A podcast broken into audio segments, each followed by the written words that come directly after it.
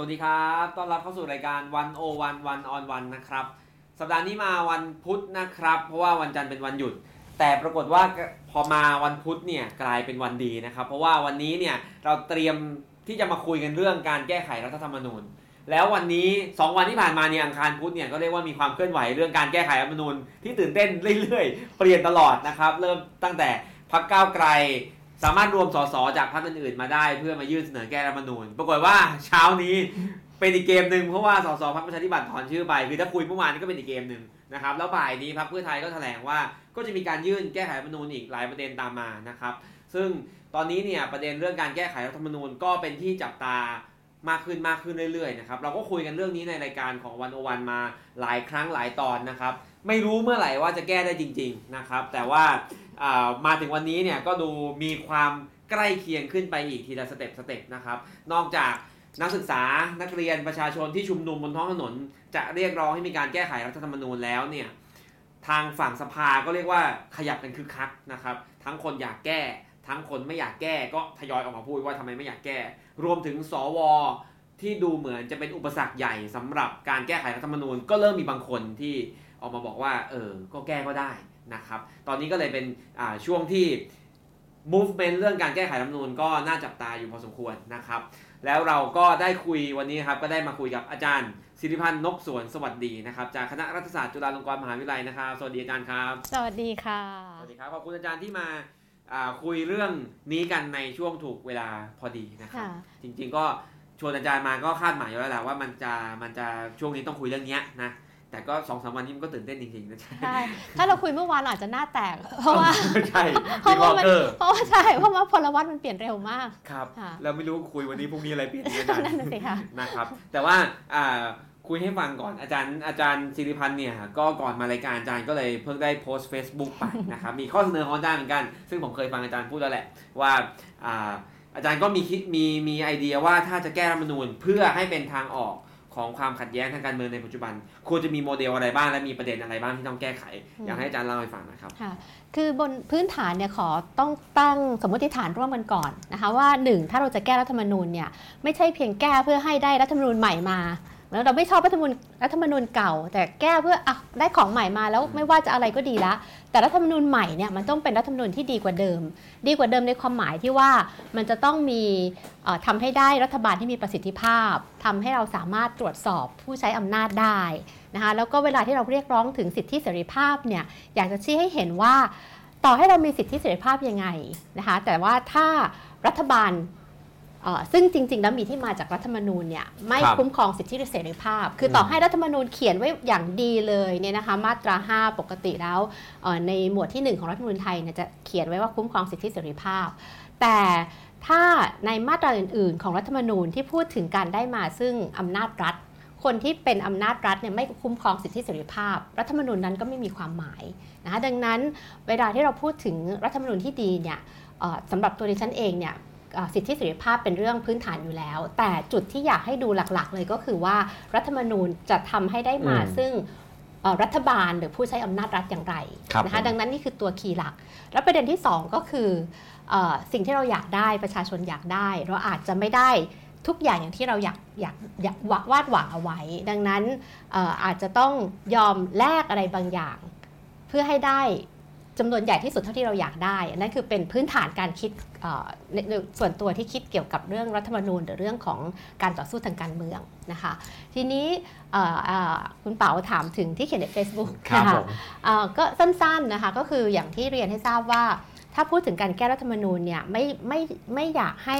เป็นเรื่องของการแก้เพียงเพื่อว่าอะเราได้สู้เราได้ต่อต้านเอ่อรัฐบาลที่เราไม่ชอบอืมนะคะแต่เราอยากให้แก้รัฐธรรมนูญเพื่อป้องกันว่า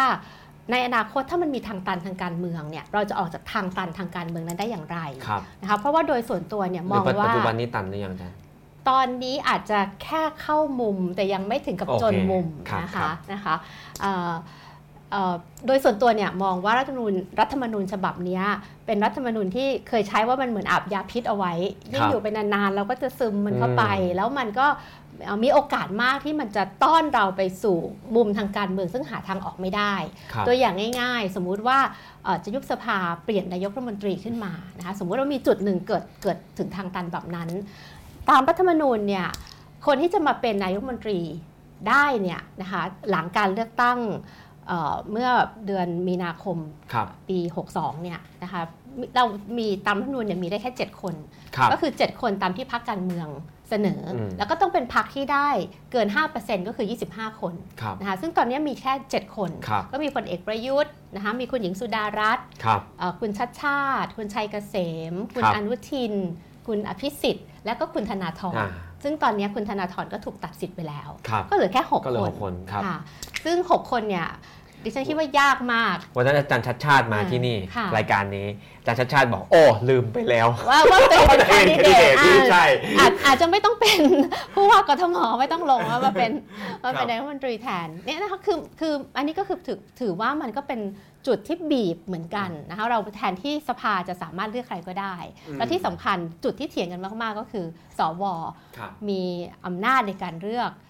นายกรัฐมนตรีร่วมกับสสด้วยครับนะคะ ทีนี้เราก็จะเห็นประเด็นที่เถียงกันที่เอ่อแซะกันอืมเยอะอยู่พอสมควรระหว่างพักฝ่ายค้านด้วยกันเองเนี่ยนะคะคือแทนที่ฝ่ายค้านกับฝ่ายรัฐบาลจะทะเลาะกันตอนนี้ฝ่ายค้านก็ทะเลาะกันเองเนี่ยนะคะก็คือเรื่องประเด็นมาตรา 272 ก็คือครับที่มาของสวแต่ที่เขียนไปเนี่ยดิฉันอยากจะชวนคิดอย่างนี้ว่าเอ่อทุกวันนี้ถ้าเกิดเราจะแก้มาตราครับ272 นะคะคือให้สวที่เขาใช้คำว่าปิดสวิตช์ครับอ่า ปิดสวิตช์สวคือไม่ไม่มีอำนาจในการร่วมเลือกนายกรัฐมนตรีร่วมกับสสเนี่ยถามว่ามันจะเกิดการเปลี่ยนแปลงอะไรในทางการเมือง เพราะว่าถ้าเรามาดูอะคณิตศาสตร์ทางการเมืองตอนนี้พรรคฝ่ายรัฐบาลเนี่ยมีเสียงอยู่ในสภาตอนนี้ 270 ละครับไม่นับฝากเลี้ยงอีก ซึ่งอืมฝากเลี้ยงเนี่ยยืนยันว่าจริงอ่าอ่าซึ่งตรงนี้มันเปลี่ยนไปจาก ตอนเดือนมิถุนาปีครับ62 ที่ฟอร์มรัฐบาลกัน ตอนนั้นรัฐบาลเนี่ยมี 254 เสียงครับเรียกว่าปิ่มน้ำอืมนะคะตอนนี้เพิ่มขึ้นมา 270นะคะท่านที่ตามการเมืองก็รู้ว่ามาจากไหนก็มาจากงูเห่ามาจากไปรวมอืมที่นู่นที่นี่ใช่ไหมคะเอ่อทั้งพลังประชารัฐก็ได้เพิ่ม ทั้งภูมิใจไทยก็ได้เพิ่ม ดังนั้น 270 เนี่ย เอาเข้าจริง ๆ ไม่จำเป็นต้องใช้เสียงสวอีก 250 เลยครับนะคะพรรคร่วมรัฐบาลก็สามารถเลือกนายกรัฐมนตรีใหม่ได้ ดังนั้นถ้ายุบสภาตอนนี้สิ่งที่จะเกิดขึ้นคืออะไร ก็อาจจะได้นายกรัฐมนตรีคนเดิมอืมหรือถ้าไม่ใช่คนเดิมก็จะเป็นเครือข่ายเดิมที่ยังจะได้คุมเสียงในสภาแล้วก็ตั้งรัฐบาลอยู่ดีครับนะคะ ทีนี้ปัญหาหลักเนี่ยมันไม่ใช่แค่ตรงนี้ ปัญหาหลักก็คือว่าเอ่อดิฉันคิดว่าทั้งประเทศอะตอนหลังตอนหลังเลือกตั้งก็โวยวายกับระบบเลือกตั้งโวยวายอืมว่ามันไม่เป็นธรรมครับโวยวายเอ่อถึงกติกาอื่นๆนะคะเอ่อพูดง่ายๆก็คืออย่างที่บอกว่าเป็นหัวใจตั้งแต่แรกก็คือ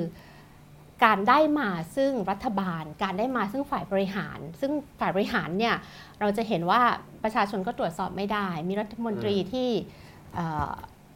ถูกคอรหากันมากมายนะคะดังนั้นเอ่อ ถ้าเราจะแก้รัฐธรรมนูญในจุดนี้เนี่ยที่ฉันคิดว่าหลักๆเลยเนี่ย272 ไม่พอแล้วครับการแก้ 272นี่ฉันใช้ว่ามันเป็นแค่สัญลักษณ์ว่า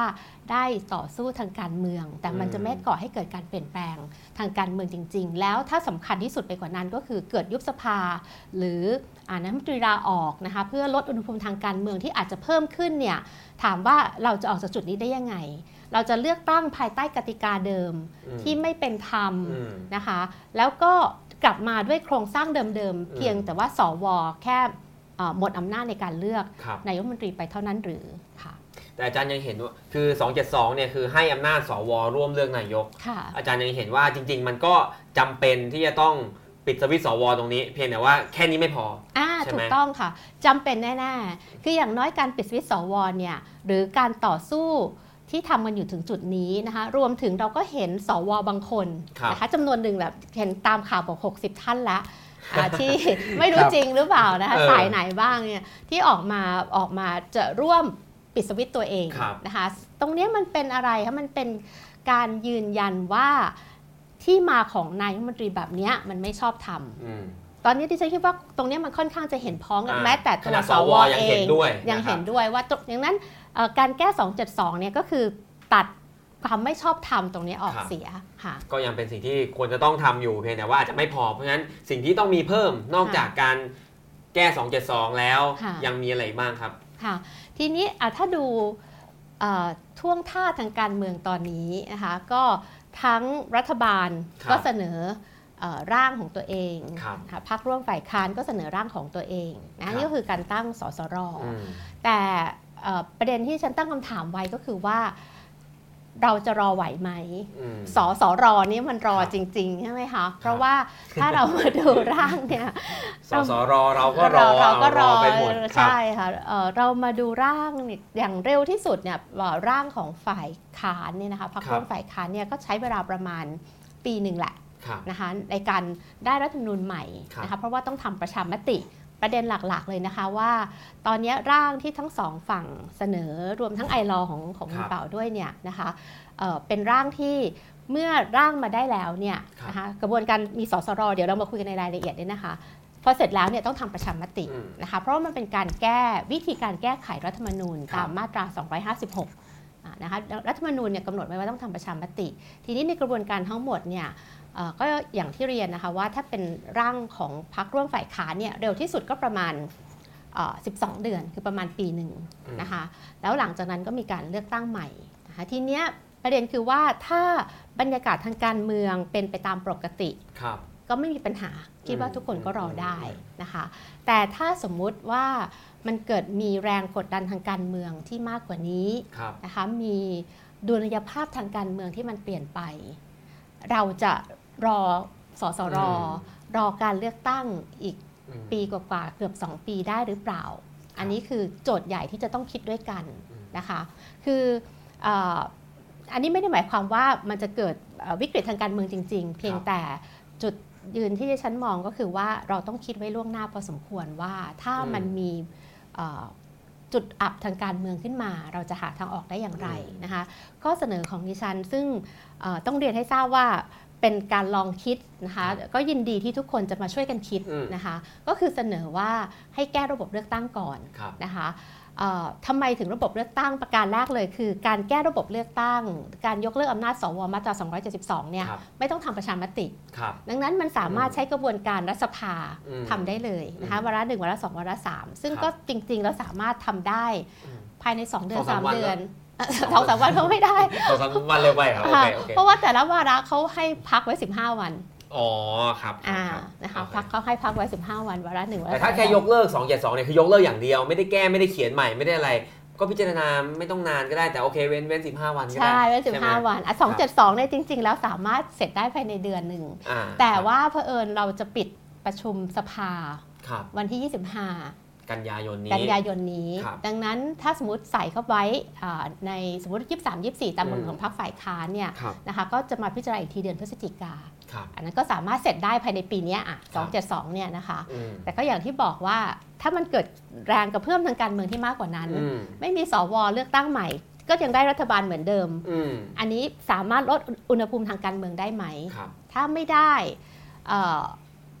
ดิฉันก็เลยลองเสนอเนี่ยแหละค่ะว่าเอ่อ หลายคนก็บอกว่าจะมีความชอบธรรมมากกว่านี้ ได้รัฐบาลอืมที่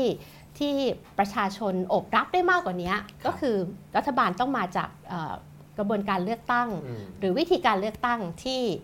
ที่เป็นธรรมกว่านี้นะคะอืมดังนั้นดิฉันก็เลยเสนอแก้ระบบเลือกตั้งครับซึ่งแก้ระบบเลือกตั้งเนี่ยก็คือต้องแก้มาตรา 83ถึง94 มันดูเหมือนหลายมาตราแต่จริงๆมันเป็นรายละเอียดนะคะครับหลักๆก็คือเราก็ต้องมาช่วยกันคิดว่าระบบเลือกตั้งแบบไหนนะคะมีคนบอกว่าเอ่อ สองใบดิฉันก็เห็นด้วยว่า 2 ใบ แต่ว่าไม่ใช่แบบ 40ซะทีเดียวครับเพราะระบบเลือกตั้ง 40 เนี่ยต้องยอมรับว่ามันเอื้อพักใหญ่เกินไปอืมพักใหญ่ในที่นี้ก็พูดตรงๆเลยว่าคือพักเพื่อไทยครับความหมายคืออะไรคะอย่างเช่นเอ่อพรรคเพื่อไทยตัวเลขสมมุติเนี่ยคะสมมุติว่าพรรคเพื่อไทยได้ได้คะแนนที่ประชาชนโหวตมาประมาณเอ่อ48%ครับแต่ที่นั่งในสภาเนี่ยเพื่อไทยอาจจะได้ไปถึง 55%ครับ ซึ่งมันมันเกินเนี่ยค่ะที่นั่งเนี่ยมันเกินกว่าคะแนนที่ประชาชนเลือก นั่นคือระบบเลือกตั้งของอืม40 เพราะมันมีเกณฑ์ขั้นต่ำ5%ด้วยอืดังนั้นเอ่อดิฉันคิดว่าอันเนี้ยมันเป็นการโต้กลับครับคือระบบเลือกตั้งของรัฐธรรมนูญ60 เนี่ยมันเป็นการโต้กลับของระบบเลือกตั้งรัฐธรรมนูญอืม40อืมที่เอื้อเพื่อไทยอืม60 ก็เลย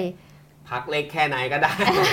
จัดการกับเพื่อไทยโดยเอาพักเล็กแค่ไหนก็ได้เข้ามาครับซึ่งอันนี้มันก็คือการต่อสู้แบบ สุดโต่งทั้งสองข้างอืมนะดิดิฉันคิดว่าเราจะต้องคืออย่างที่บอกว่าเราจะไม่ได้ทั้งหมดที่อยากได้ใครจะเชียร์ฝั่งไหนไม่รู้แหละ แต่เราจะไม่ได้ทั้งหมด เราต้องหาตรงกลางๆดังนั้นครับถ้าจะเอา 40 มาใช้ระบบใบสองใบ ก็ต้องตัดเกณฑ์ขั้นต่ำออก ถ้าจะให้ดีกว่านั้นเนี่ยก็ควรจะใช้เป็นระบบ MMP ก็คือคิดคะแนน สมมุติเพื่อไทยได้อ่า30%ก็จะมีที่นั่งในสภา 30%พลังประชารัฐ ได้ 25%ก็จะมีที่นั่งในสภา 25%ดังนั้นคะแนนตรงเนี้ยมันก็จะสมดุลแล้วก็เป็นธรรมที่สุดสำหรับทุกคน อันนี้คือตัวอย่างครับซึ่งอันนี้ก็สามารถแก้ได้โดยไม่ต้องทำประชามติครับแล้วก็เลือกตั้งใหม่อืมภายใต้กระบวนการนี้ แต่ว่าสสรถ้าจะตั้งก็ก็ตั้งไปฮะอ่าเพราะว่าถ้าเกิดว่าสสรยื่นเข้าไปแล้วเนี่ยนะคะ ต่อให้มีการยุบสภาเลือกตั้งใหม่สสรก็จะทำงานของเขาไปมันไม่ได้หายไปด้วยอืมค่ะครับผมโอเคครับก็คือข้อเสนอของอาจารย์สิริพันธ์เนี่ย จะมีสสรก็มีไป แต่ว่าถ้ามีเพียงสสรแล้วคิดว่าจะเป็นทางออกของการเมืองปัจจุบัน อันนี้ยังไม่ใช่ เพราะว่าสสรคงใช้เวลาอีกนานกว่าจะแก้ไขรัฐธรรมนูญได้ กว่าจะรู้ว่าต้องแก้อะไรยังไงเมื่อไหร่หรือว่าร่างใหม่อะไรก็แล้วแต่นะครับดังนั้นอาจารย์สิริพันธ์ยังเสนอว่าอย่างน้อยอาปิดสวิตช์สวก่อนแล้วแก้ระบบเลือกตั้ง เพราะฉะนั้นระหว่างนี้ถ้ามีการเลือกตั้งใหม่ ระหว่างสสรทำงานไปมีการเลือกตั้งใหม่ก็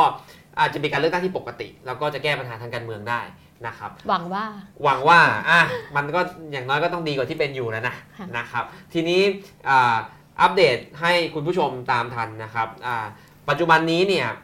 มีร่างที่ยื่นแล้วแล้วก็เห็นแล้ว แล้วก็พอเอามาพิจารณากันได้นะครับ ขอดูตารางเปรียบเทียบหน่อยเนาะเดี๋ยวเอาตารางเปรียบเทียบไปดูตอนนี้เนี่ยมีสักสี่ร่างที่เราควรจะพูดถึงกันนะครับ ร่างแรกอ่าคือของรัฐบาลนะครับของพรรคร่วมรัฐบาล ซึ่งเอาจริง ๆ คือ ยังไม่ได้นะเสนอต่อประธานรัฐสภาอย่างเป็นทางการอืมครับยังไม่เห็นเลยยังไม่ได้เห็น คือสาธารณชนยังไม่ได้เห็นว่าร่างหน้าตาเป็นยังไงแต่ค่ะที่เห็นเนี่ยคือ คือสสบางคนเห็นแล้วเลยเอามาออกมาเปิดให้ดูอืมนะครับอ่าร่างของพรรครัฐบาลเนี่ยนะครับก็อ่าจะไม่ได้แก้ไขระบบเลือกตั้งสวอะไรไม่ได้แก้เลย คือมีการเปิดทางให้ตั้งสสรอย่างเดียวอ่านะแล้วคให้รับสสรเป็นคนไปคิดเอา ใช่ครับ ส่วนร่างที่ ยื่นอย่างเป็นทางการแล้วจริงๆนะครับในในตารางนี้ไม่ได้อยู่ก็คือร่างของพรรคเพื่อไทย ซึ่งยื่นโดดเลยพรรคเดียวนะครับอืมอ่าพรรคเพื่อร่างของพรรคเพื่อไทยนั้นเนี่ยอ่าก็เหมือนกันกับพรรคพรรคร่วมรัฐบาลก็คือเน้นที่การตั้งสสรอย่างเดียวอืมอย่างอื่นไม่แตะต้องนะครับอืมทีนี้เมื่อวานนี้เนี่ยพรรคก้าวไกลร่วมกับพรรคฝ่ายค้านอื่นๆพรรครัฐบาลนิดหน่อยบางพรรคและประชาธิปัตย์ส่วนหนึ่งนะครับ20 คน ก็เสนออีกร่างหนึ่งนะครับ ดูของพรรคก้าวไกลคือช่องที่สองนะครับก็มีการอ่าอันนี้พรรคก้าวไกลนี่คือ ตารางนี้คือรวมรวมทั้งหมดที่พรรคก้าวไกลอยากจะเสนอแต่จริง ๆที่เสนอเมื่อวานเนี่ยก็คือเน้นแค่การปิดสวิตสวคือการยกเลิก 272 อย่างเดียวนะครับแต่พรรคก้าวไกลอยากจะเสนอทั้งหมดนี้ตามตามตารางนี้นะครับแต่ยังเสนอไม่ได้เพราะเสียงสสไม่พอนะครับแล้วเมื่อบ่ายวันนี้เนี่ยพักร่วมฝ่ายค้านที่ก็นำโดยพักเพื่อไทยนะครับและพักก้าวไกลก็เอาด้วย ก็เลยอาจจะมีข้อเสนอร่างใหม่แต่ยังไม่ได้เสนอย่างเป็นทางการนะครับออกมาก็คืออรวมทั้งยกเลิกนายกคนนอกปิดสวิตสวด้วยยกเลิกนิรโทษกรรมคอสชด้วย ตั้งสสรด้วย แล้วก็มีการแก้ไขระบบเลือกตั้งแถมมา นี่เป็นร่างแรกที่มีการแก้ไขระบบเลือกตั้ง อันนี้คือร่างของอ่าพรพัรกคร่วมฝ่ายค้านพักร่วมฝ่ายค้านที่นำโดยพักเพื่อไทยที่เพิ่งพูดกันวันนี้ว่าแต่ก็ยังไม่ได้ยื่นจริงๆแต่ยังไม่ได้ยื่นจริงอืมๆยังไม่เห็นผมผมยังไม่เห็นนี่คือ นี่คือแกะมาจากอ่าที่ข่าวเขาให้สัมภาษณ์ค่ะครับผมอ่าตารางนี้คือแกะจากที่เขาให้สัมภาษณ์แต่ว่าตัวร่างนี้ยังไม่ได้เห็นเลยนะครับอ่าส่วนสุดท้ายที่เปรียบเทียบกันนะครับ ก็ให้เห็นนี่คือร่างที่ เชิญชวนให้ประชาชนเข้าชื่อกัน 50,000 คนนะครับ ซึ่งมีผมเป็นหนึ่งในผู้ริเริ่มการจัดทำร่างนี้นะครับ ตอนนี้ยังไม่ครบนะครับ ก็เชิญชวนให้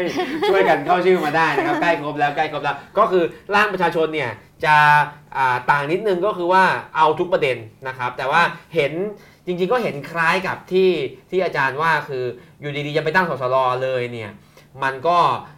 ยังไม่แก้ปัญหาที่เป็นอยู่ในปัจจุบันมันก็ต้องแก้หลายเรื่องก่อนเช่น ที่มานายก เช่น สว เช่นอะไรอย่างนี้ เพื่อให้บรรยากาศทางการเมืองมันกลับสู่ปกติก่อน แล้วค่อยมีสสรที่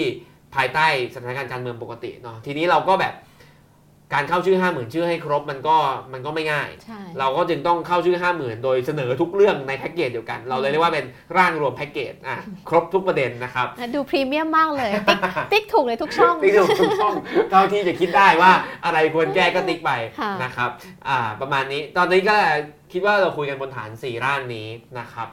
อ่าทีนี้ก็จะถามความเห็นอาจารย์ให้ดูไปทีละร่างนะครับค่ะเริ่มจากร่างของพรรครัฐบาลก่อนเนี่ยขอดูอินโฟพรรครัฐบาลนะครับ คือพรรครัฐบาลเนี่ยอย่างที่บอกยังไม่ได้เสนอ Official แต่ว่าเห็นแล้วนะครับเห็นแล้วว่าพรรครัฐบาลเนี่ยต้องการที่จะเปิดทางให้มีการตั้งสสรจำนวน 200 คนอืมและร่างรัฐธรรมนูญใหม่ด้วยนะครับค่ะอ่าเหมือนจะเป็นการยอมถอยของรัฐบาลปัจจุบันที่ยอมให้มีสสรอืมนะครับอ่าแต่ว่าสรสสร200 200 คนของรัฐบาลเนี่ย150 คนจะมาจากการเลือกตั้งแบบแบ่งเขตจังหวัดอืม คล้ายๆ กับสวปี 40ค่ะคือบางบางจังหวัดก็มีมากกว่าหนึ่งคนตามค่ะจำนวนประชากรอืมแต่จะมีอีก 50 คนอืมที่ไม่ได้มาจากการเลือกตั้งอืมนะครับแต่เอ่อโดยแบ่งเป็น 20 คนที่มาจากสสสวตามสัดส่วนในสภา ซึ่งก็คือรัฐบาลเยอะกว่านะครับอ่า20 คนมาจากที่ประชุมอธิการบดีเลือกนักกฎหมายนักรัฐศาสตร์แล้วก็ 10 คนมาจากนักเรียนนิสิตนักศึกษา ซึ่งจะเลือกโดยกกตจะกำหนดวิธีการเลือกตอนนี้ยังไม่กำหนดไม่รู้เลือกยังไงอืมนะครับอาจารย์เห็นอะไรในข้อเสนอแบบนี้ของรัฐบาล เห็นการซื้อเวลาอ่าค่ะหนึ่งเลยนะคะ อย่างที่พูดตั้งแต่แรกเห็นหนึ่งครับก็คือการซื้อเวลา อันนี้ครับเป็นเป็นเบื้องต้นที่ฉันคิดว่าเอ่อชัดเจนมากนะคะ แล้วก็ประการที่สองโดยภาพรวมเนี่ยก็คือเห็นถึง เห็นว่ารัฐบาลอยู่ภายใต้แรงกดดันครับแสดงว่าแรงกดดันของสังคมเนี่ยทำงานได้จริงอะรัฐบาลอย่างน้อยยอมถอยอืมแล้วก็สัญญาณอ่าของการถอยอีกประเด็นหนึ่งก็คือ วันเนี้ยร่างพระราชบัญญัติว่าด้วยการทำประชามติครับภายใต้รัฐธรรมนูญ2560 เพิ่งออกมาคือเพิ่งผ่านคอรมอเห็นชอบอ๋อค่ะอ๋อ นี่ผมตามไม่ทันเลยเรื่องนี้ ค่ะ ครับ คืออย่างนี้เรามีรัฐธรรมนูญ2560ครับ ปีนี้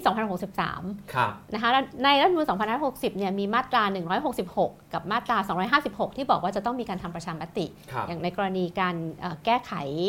วิธีการได้มาซึ่งรัฐธรรมนูญเป็นต้นครับแต่ตัวพระราชบัญญัติว่าด้วยการทำประชามติยังไม่มีนะคะเอ่อครับเดิมเนี่ยคือถ้าจะทำเนี่ยก็คือต้องไปใช้พระราชบัญญัติประชามติ 2552 ภายใต้รัฐธรรมนูญ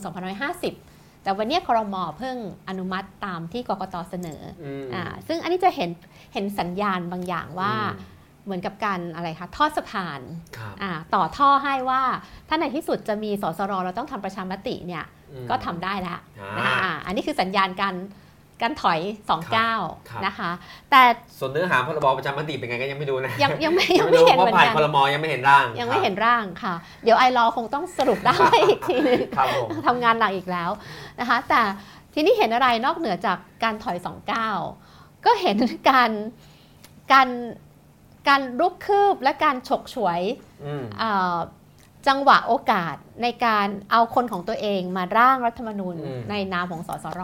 ครับนะคะเอ่อ พูดง่ายๆว่า 150 คนจากการเลือกตั้ง ที่จริงอันนี้ขอพูดเป็นบรรทัดฐานไว้เลย เพราะว่า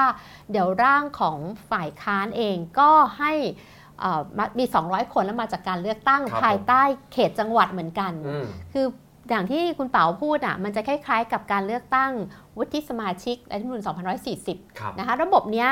เอ่อถามว่าในต่างประเทศใช้ไหมใช้เขาเรียกว่า single non transferable vote ครับคือประชาชนมีหนึ่งเสียงอืม สสในแต่ในเขตเลือกตั้งมีกี่คนก็แล้วแต่อืมในเขตเลือกตั้งนั้นเรามีหนึ่งเสียงครับใครได้สมมุติว่าในเขตเลือกตั้งนั้นมี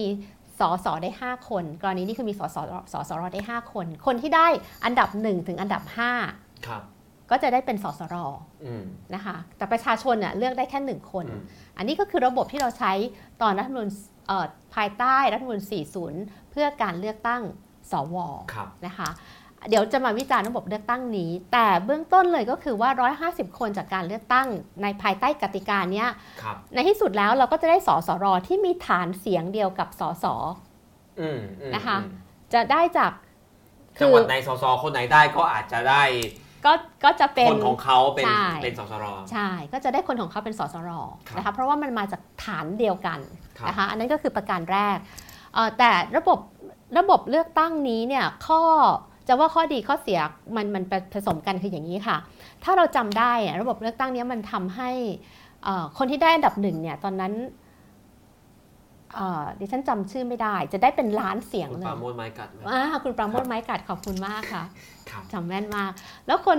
หลังๆเนี่ยก็จะมีอย่างเช่นคุณชัดเตาปูนอ่าอ่ามีอาจารย์อาจารย์จอาจารย์จรรนะคะครับซึ่งก็จะได้ประมาณหมื่นเสียงสองสามหมื่นเสียง คือข้อดีในแง่ถ้ามองในข้อดีก็คือว่า คนที่แม้จะมีฐานเสียงแคบ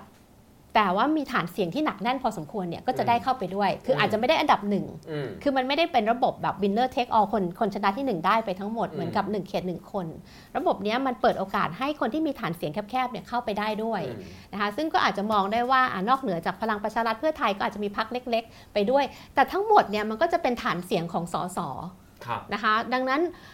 คำถามก็คือว่าเราจะมีสสรที่เป็นฐานเสียงของสสเราต้องการแบบนั้นอืมหรือดิฉันคิดว่ามันไม่ไม่ได้ตอบโจทย์ของภาพรวมของการมีรัฐธรรมนูญครับนะคะคือดิฉันคิดว่าทั้งทั้งหมดเนี่ยเราควรจะเลิกคิดการได้สสรบนฐานของจังหวัดอืมจังหวัดเอ่อผู้ร่างรัฐธรรมนูญไม่ควรเป็นตัวแทนของจังหวัดครับแต่ละจังหวัดกรุงเทพราชบุรี สมุทรปราการเชียงใหม่อุดรธานีอืมภูเก็ตสงขลา หนองคายอะไรก็แล้วแต่เนี่ยเราไม่ได้ต้องการตัวแทนแต่ละจังหวัดมาร่างรัฐธรรมนูญครับเราต้องการตัวแทนในเชิงอัตลักษณ์ตัวแทนในเชิงผลประโยชน์ ถ้าครัจะบเป็นจังหวัดก็คือเป็นกลุ่มจังหวัดนะครัคะบดิฉันคิดว่าแนวคิดเอ่อเรื่องการได้สสรบนฐานเสียงของจังหวัดเนี่ยอืมต้องขออนุญาตใช้คำว่าอะไรเชย แล้วก็ไม่ค่อยขยันทำกันบ้านอ่าอ่าไม่ได้นคิดอะไรใหม่ไม่ได้คิดอะไรใหม่ค่ะครับทีนี้นอกเหนือจากตรงนั้นแล้วลองมาดู 50 คนจากจาก จะใช้กระบวนใช้ใช้ว่าอะไรคะการเลือกก็คืคอรับไม่ใช่เลือกตั้งอะนะคะอืมคือมี 150 คนที่มาจากการเลือกตั้ง ซึ่งอย่างที่เรียนว่าการเลือกตั้งนั้นก็จะได้บนฐานของสสร ซึ่งเออบนฐานของสสครับซึ่งพูดง่ายๆว่าเอ่อกลุ่มกวนตัวเองอะเข้ามาอืมแถมอีก 50 คนมาจากสสและสวเลือกอืมนอกจาก นอกจากสสและสวจะมีฐานเสียงที่ได้มาแล้วจาก 150 คนแรกยังมาได้จาก 20 คนละล่างครับด้วยนะคะครับซึ่งตรงเนี้ยสัดส่วนที่มีอยู่ก็อย่างที่คุณเป๋าบอกว่า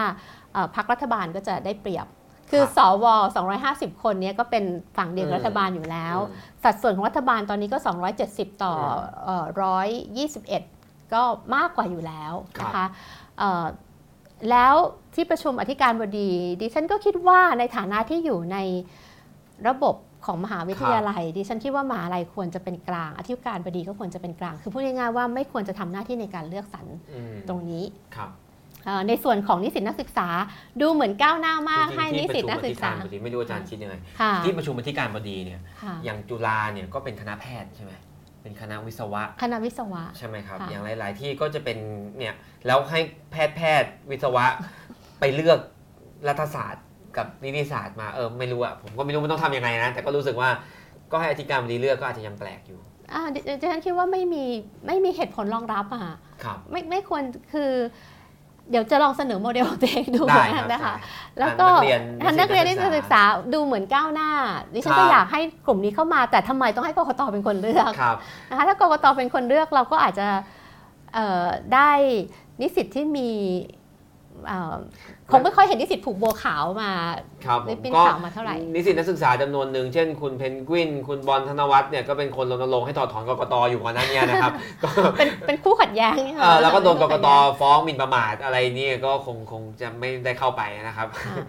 แต่ดิฉันหวังว่าสมมุติว่าร่างนี้เป็นร่างที่ผ่านในที่สุดแล้ว เพราะว่าเป็นร่างที่เสนอโดยเสียงข้างมากที่สุดในสภาเนี่ยครับหวังว่าจะมีการแปรยตติอืม ภายหลังทั้งทั้งในแง่ของเนื้อหาแล้วก็โมเดลที่ได้มาสอดของสสรด้วยครับผมนะคะอ่านี่ก็คือข้อวิจารณ์ของอาจารย์ต่อร่างการตั้งสสรที่เสนอโดยรัฐบาลนะครับ เดี๋ยวลองดูอีกโมเดลหนึ่งนะครับ ซึ่งเป็นของพรรคเพื่อไทยนะครับพรรคเพื่อไทยก็ได้เสนอโมเดลสสรของตัวเองแล้ว แล้วก็เป็นเป็นเป็นกลุ่มเดียวที่ officially ยื่นอย่างเป็นทางการแล้วนะครับอ่าร่างของพรรคเพื่อไทยเนี่ยก็ ไม่มีโควต้า 50 คนละ คือมาจากการเลือกตั้ง 100%นะครับ ทั้งสสรมี 200 คนเหมือนกัน แต่ว่ายังใช้จังหวัดเป็นเขตเลือกตั้งค่ะก็เป็นข้อวิจารณ์เดียวกันนะครับใช่อ่าใช้จังหวัดเป็นเขตเลือกตั้งทั้ง 200 คนนะครับ แต่ว่าก็จะมีอ่าโควต้าสำหรับนักกฎหมายนักรัฐศาสตร์เนี่ยที่จะไปเป็นคณะกรรมาธิการยกร่างอืมซึ่งไม่ได้ไม่ได้เป็นคนตัดสินใจว่าจะเขียนนั้น ว่าอะไร แต่จะเป็นนักเทคนิคเหมือนกับเขียนให้ตามคำสั่งของสสรประมาณนี้ครับ อาจารย์คิดว่าอันนี้โอเคมีข้อวิจารณ์เรื่องอาการใช้จังหวัดเป็นฐานเหมือนกันเนาะใช่แต่ว่าค่ะมันก็ดีกว่าของรัฐบาลไหมหรือว่ายังไงครับ จะดีกว่านิดนึงก็เพราะว่าทุกมาจากการเลือกตั้งทั้งหมดเลยครับผมนะคะมันไม่ไม่มีการ ใส่เรียกว่าไงคะสอดไส้ที่ให้อืมอธิการเลือกหรือว่าอืมสัดส่วนสสสว ซึ่งอาจจะทำให้ฝั่งรัฐบาลได้เปรียบครับนะคะผมก็อันนี้เลือกตั้งทั้งหมด แต่ก็ยังยังยืนยันความคิดเดิมอะค่ะว่าเอ่อการใช้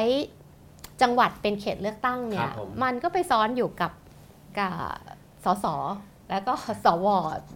ในเดิมอะนะคะคือฐานเสียงเดียวกัน ดังนั้นประเด็นใหญ่ก็คือว่าดิฉันว่าต้องมองในในแง่ของหลักการว่าครับ สสรคือคนที่จะทำหน้าที่แทนประชาชนทั้งประเทศครับไม่ได้เป็นหน้าที่ตัวแทนผลประโยชน์ของแต่ละจังหวัด ดังนั้นการคิดบนฐานของจังหวัดเนี่ยสำหรับดิฉันคิดว่าใช้ไม่ได้กับโมเดลกันอืมได้มาซึ่งสสรครับผมค่ะงั้นเราก็ดูอีกโมเดลหนึ่งเลยดีกว่าครับไหนๆอาจารย์สิริพันธ์ก็มาทางนี้แล้วนะครับ ก็คือว่าร่างที่เชิญชวนให้ประชาชนเข้าชื่อ 50,000 ชื่อนะครับ ก็เป็นร่างหนึ่งที่มีความ เห็นด้วยกับอาจารย์อยู่มาก ก็เลยพยายามทำลายกำแพงอันนั้นนะครับโดยการเราไม่ใช้จังหวัดเป็นเขตเลือกตั้งนะครับ อันนี้เป็นข้อเสนอใหม่ ซึ่งก็อาจจะมีข้อดีข้อเสียในตัวของมันเอง แต่ว่าก็พยายามจะทำลายกรอบเดิม โดยการเสนอว่าให้ใช้ประเทศเป็นเขตเลือกตั้งนะครับ ก็คือพูดตรงๆก็คือไม่มีเขตเลือกตั้งกันแหละคือใครสมัครก็ได้ตรงคุณอยู่จังหวัดไหนคุณจะสมัคร แล้วคนอยู่จังหวัดไหนจะเลือกก็ได้คือมีมีเขตเดียว ซึ่งโอเคมันอาจจะทำให้ คนสมัครเยอะมากนะครับใช่แล้วคนเลือกก็จะงงนิดนึงนะครับ ว่าโอ้โหตัวเลือกอาจจะเป็นพันอืมเนี่ยก็ก็ไปไปว่ากันเอาในอืมในในวิธีการนะครับค่ะทีนี้ระบบนี้ที่อ่าเสนอเข้าชื่อห้าหมื่นชื่อเนี่ยก็ยังเสนอว่า เวลาสมัครเนี่ยจะสมัครเป็นคนเดียว หรือจะสมัครเป็นกลุ่มก็ได้อืมคือใครมาคนเดียวมีไอเดียเดียวอยากเป็นสสรเพื่อจะเขียนอันนี้ก็ลงสมัครในนามตัวเอง หรือถ้าหากว่าคุณเป็นตัวแทนของประเด็นความสนใจบางอย่าง ที่มีคนจำนวนมากร่วมกันคุณก็สมัครเป็นกลุ่มก็ได้ ถ้าหากสมัครเป็นกลุ่มก็จะนับคะแนนคล้ายๆปฏิริษสสปฏิริษก็คือเอามาคำนวณตามสัดส่วนกันนะครับ แล้วก็ดูว่าคุณได้อ่ากลุ่มนั้นได้ได้กี่คะแนนก็ไล่ไปตามลำดับ 1 2 3 4 นะครับอาพอใช้ประเทศเป็นเขตเลือกตั้งแล้วเนี่ย มันพอจะแก้ปัญหาเดิมได้ไหมอาจารย์ หรือว่าปัญหามันจะเยอะขึ้นกว่าเดิมครับ ถ้าใช้ประเทศเป็นเขตเลือกตั้ง แล้วคนที่สมัครเดี่ยวเนี่ยจะได้เลือกตั้งเมื่อได้กี่คะแนนคะก็ไม่แน่ว่า มันจะเฉลี่ยหารออกไปแล้วเป็นยังไงใช่ไหมครับ แต่ว่าก็ก็อ่าถ้าดูจากการเลือกตั้งครั้งที่ผ่านมาก็คงต้อง7 8 0 0 0 0นะอ๋อ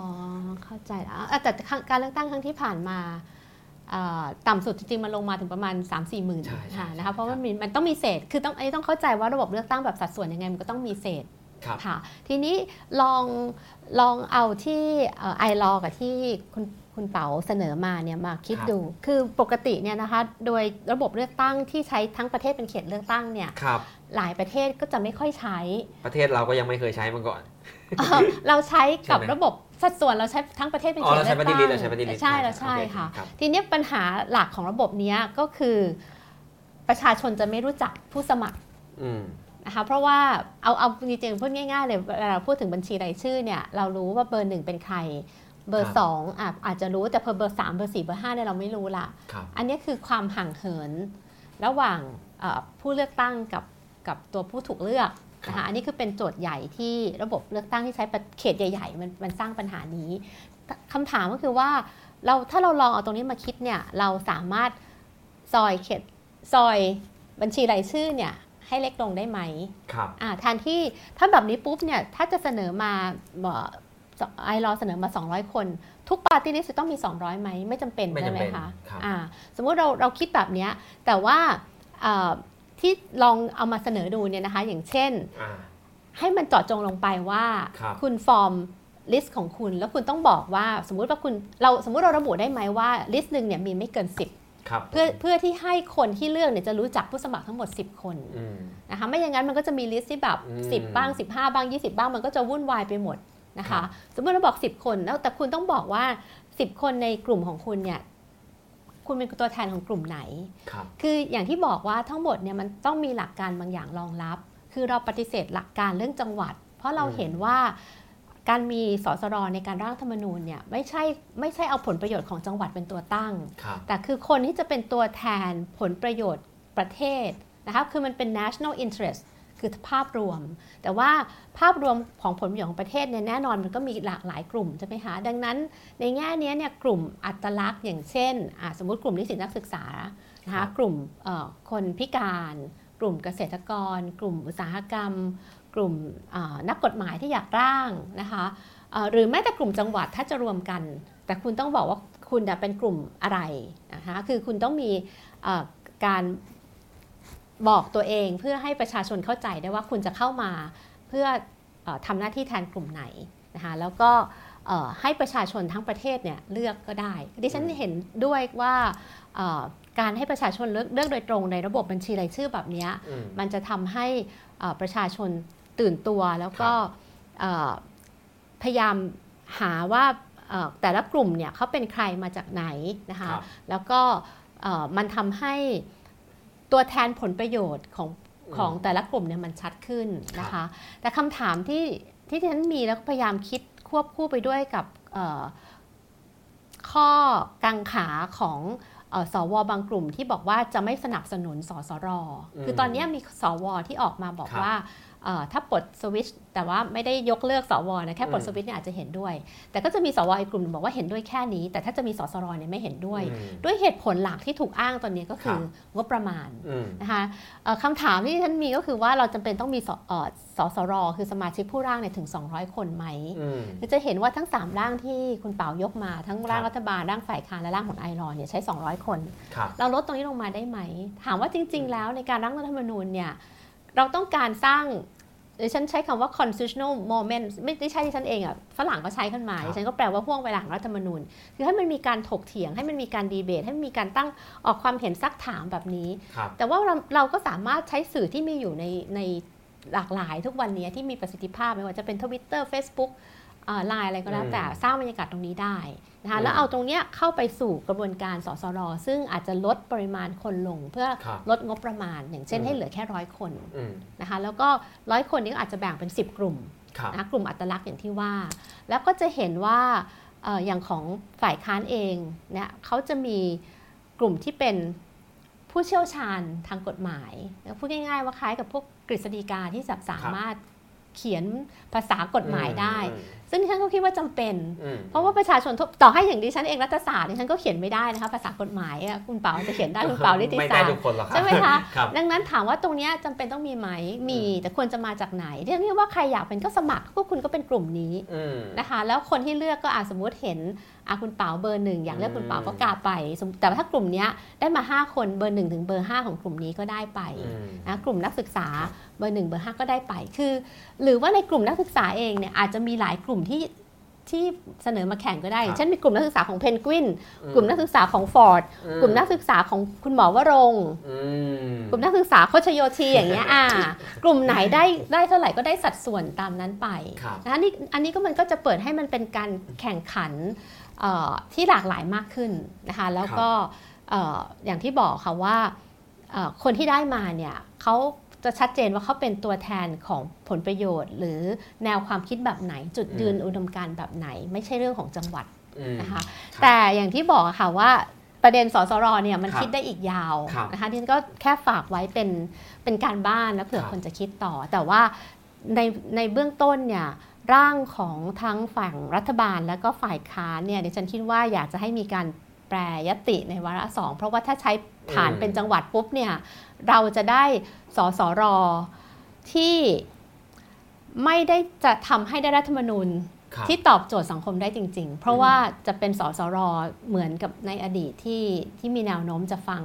เอ่อนักการเมืองแล้วก็เอ่ออาจจะไม่ได้รัฐธรรมนูญที่ต่างไปจากร่างในอดีตมากนัก ครับผมก็อ่าทั้งก็ทั้งสสฝ่ายรัฐบาล แล้วก็สสเพื่อไทยเขาก็อาจจะอ่ามีที่มาจากการเลือกตั้งแบบแบ่งเขตจังหวัดเขาก็จึงเสนอว่าอะงั้นฉันจะแบ่งเขตจังหวัดเลือกสสรก็แล้วกันอ่าเขาก็โปรแบบเดิมนะจ๊ะอ่าซึ่งโอเค เราอาจจะต้องมาหาวิธีโมเดลในการออกแบบสสรอืมที่ละเอียดลึกซึ้งขึ้นก็ได้อืมว่า เอ๊ะอย่างที่อาจารย์ว่ามีอ่าโควต้าให้นักกฎหมายก็ได้ แต่นักกฎหมายอาจจะต้อง สมัครเลือกเลือกเหมือนกันให้คนเลือกมาว่าคุณจะเป็นนักกฎหมายที่จะมาเป็นมือเทคนิคให้หรือเปล่าอะไรอย่างนี้นะครับซึ่งนักกฎหมายก็มีหลายสำนักคุณก็สมัครมาสำนักละสิบสำนักละสิบชื่ออะค่ะครับแล้วแต่ละคนเราก็เลือกกันไป คือประเด็นก็คือว่าถ้าเกิดเราปล่อยให้สสรมีฐานจากจังหวัดเนี่ยครับมันก็จะเป็นสสรที่ถูกคุมโดยครับกลุ่มอำนาจเดิมๆ จะสองสามกลุ่มอะไรก็แล้วแต่อืมซึ่งดิฉันคิดว่าเราจะต้องก้าวข้ามตรงนั้น คือนักการเมืองอยากเสนอแบบนี้ เพราะว่า ทุกคนได้ประโยชน์จากโมเดลที่ตัวเองเสนอครับเรามองจากคนนอกอ่าเราก็ต้องพยายามที่จะอืมขุดรากเหง้าตรงนั้นออกมา แล้วมีข้อเสนอใหม่เข้าไป เพื่อที่จะทำให้อย่างที่บอกค่ะเราอาจจะไม่ได้ทั้งหมดแต่อย่างน้อยเออจะต้องหาจุดสมดุลที่เราได้บ้างเราได้เสียบ้าง แต่ต้องไม่ยอมให้สสรชุดใหม่เนี่ยถูกคุมด้วยนักการเมืองไม่ว่าจะฝั่งใดก็ตาม ครับผม แต่ว่ามันมีไอเดียหนึ่งอาจารย์ ซึ่งผมก็ฟังอาจารย์มาแล้วผมก็เคลิบเคลิมเห็นด้วยไปอยู่ว่าเห็นอาจารย์บอกว่าจริง ๆ การร่างรัฐธรรมนูญใหม่การแก้ไขรัฐธรรมนูญค่ะไม่มีสสรก็ได้ค่ะใช่ไหมอาจารย์ค่ะคืออ่าบางทีสสรมันใช้เวลาเยอะกว่าจะเลือกเสร็จแล้วกว่าเขาจะไปคิดเขาจะไปประชุมกันไปเถียงกันไปจับกลุ่มกันเนี่ยมันนาน เราก็มีทางอื่นก็ได้ใช่ไหมอาจารย์ลองอธิบายหน่อย คือครับถ้าให้ สรุปชัดๆเลยเนี่ยสสรเนี่ยนอกจากนานแล้วมันก็เปลืองครับตัวเลขที่เขาออกมาไม่รู้ว่าทำให้เราตกใจเล่นหรือเปล่าเนี่ครัยบเขาบอกว่ามันใช้เงินเป็นหมื่นล้านนะคะคือประมาณตัวเลขที่ออกก็เช็คข่าวก่อนออกมาเนี่ยนะคะไม่รู้ขู่ให้เรากลัวครับยกเลิกเขาบอกว่าแค่แค่ประชุมสสรเมื่อครับเอ่อรัฐธรรมนูญ60 50เนี่ยก็ประมาณ 4,000 ล้าน ไม่นับประชามติไม่นับอ่าเอ่อการรับฟังความคิดเห็นอะไรอีกเป็นครับหมื่นล้าน ซึ่งตัวเลขที่เราตกใจว่ามันเยอะอืมอะสมมุติว่าไม่ต้องใช้ถึงหมื่นล้าน น้อยกว่านั้น แต่ก็ยังเยอะอยู่ดีครับนะคะแล้วสมมติประวัติศาสตร์การมีสสรของไทยเนี่ยนะคะอืมย้อนกลับไปนิดหนึ่งเรามีรัฐธรรมนูญ4 ฉบับที่มาจากสสรครับผมคือ 2490ครับ2511 2511 คือรัฐธรรมนูญสสร2502ครับสมัยจอมพลสฤษดิ์ที่มาเสร็จอืมสมัยจอมพลถนอมมาใช้เวลาอืม9ปี กี่เดือนเนี่ยนะคะนั่นก็คือสสรครับนะคะแล้วก็รัฐธรรมนูญ40ครับนะคะแล้วก็รัฐธรรมนูญ5060นะคะเอ่ออันเนี้ยคือคือประเด็นก็คือว่าสสรไม่ได้จำเป็นว่าจะทำให้ได้รัฐธรรมนูญที่ที่อยู่กับเราได้นานอืมๆที่ที่จะที่จะตอบโจทย์สังคมได้จริง ๆนะครัคะบอันนี้ก็คือปัญหาหลักของสสรแต่ถามว่ามีอะดีไหมถ้ามีรอได้ในบรรยากาศที่ที่เอ่อเราไม่เร่งรีบ ไม่ครับถึงทางตันทางการเมืองนี่ฉันก็คิดว่ามีครับสสรก็ดี เพราะว่าสสรจะเป็นตัว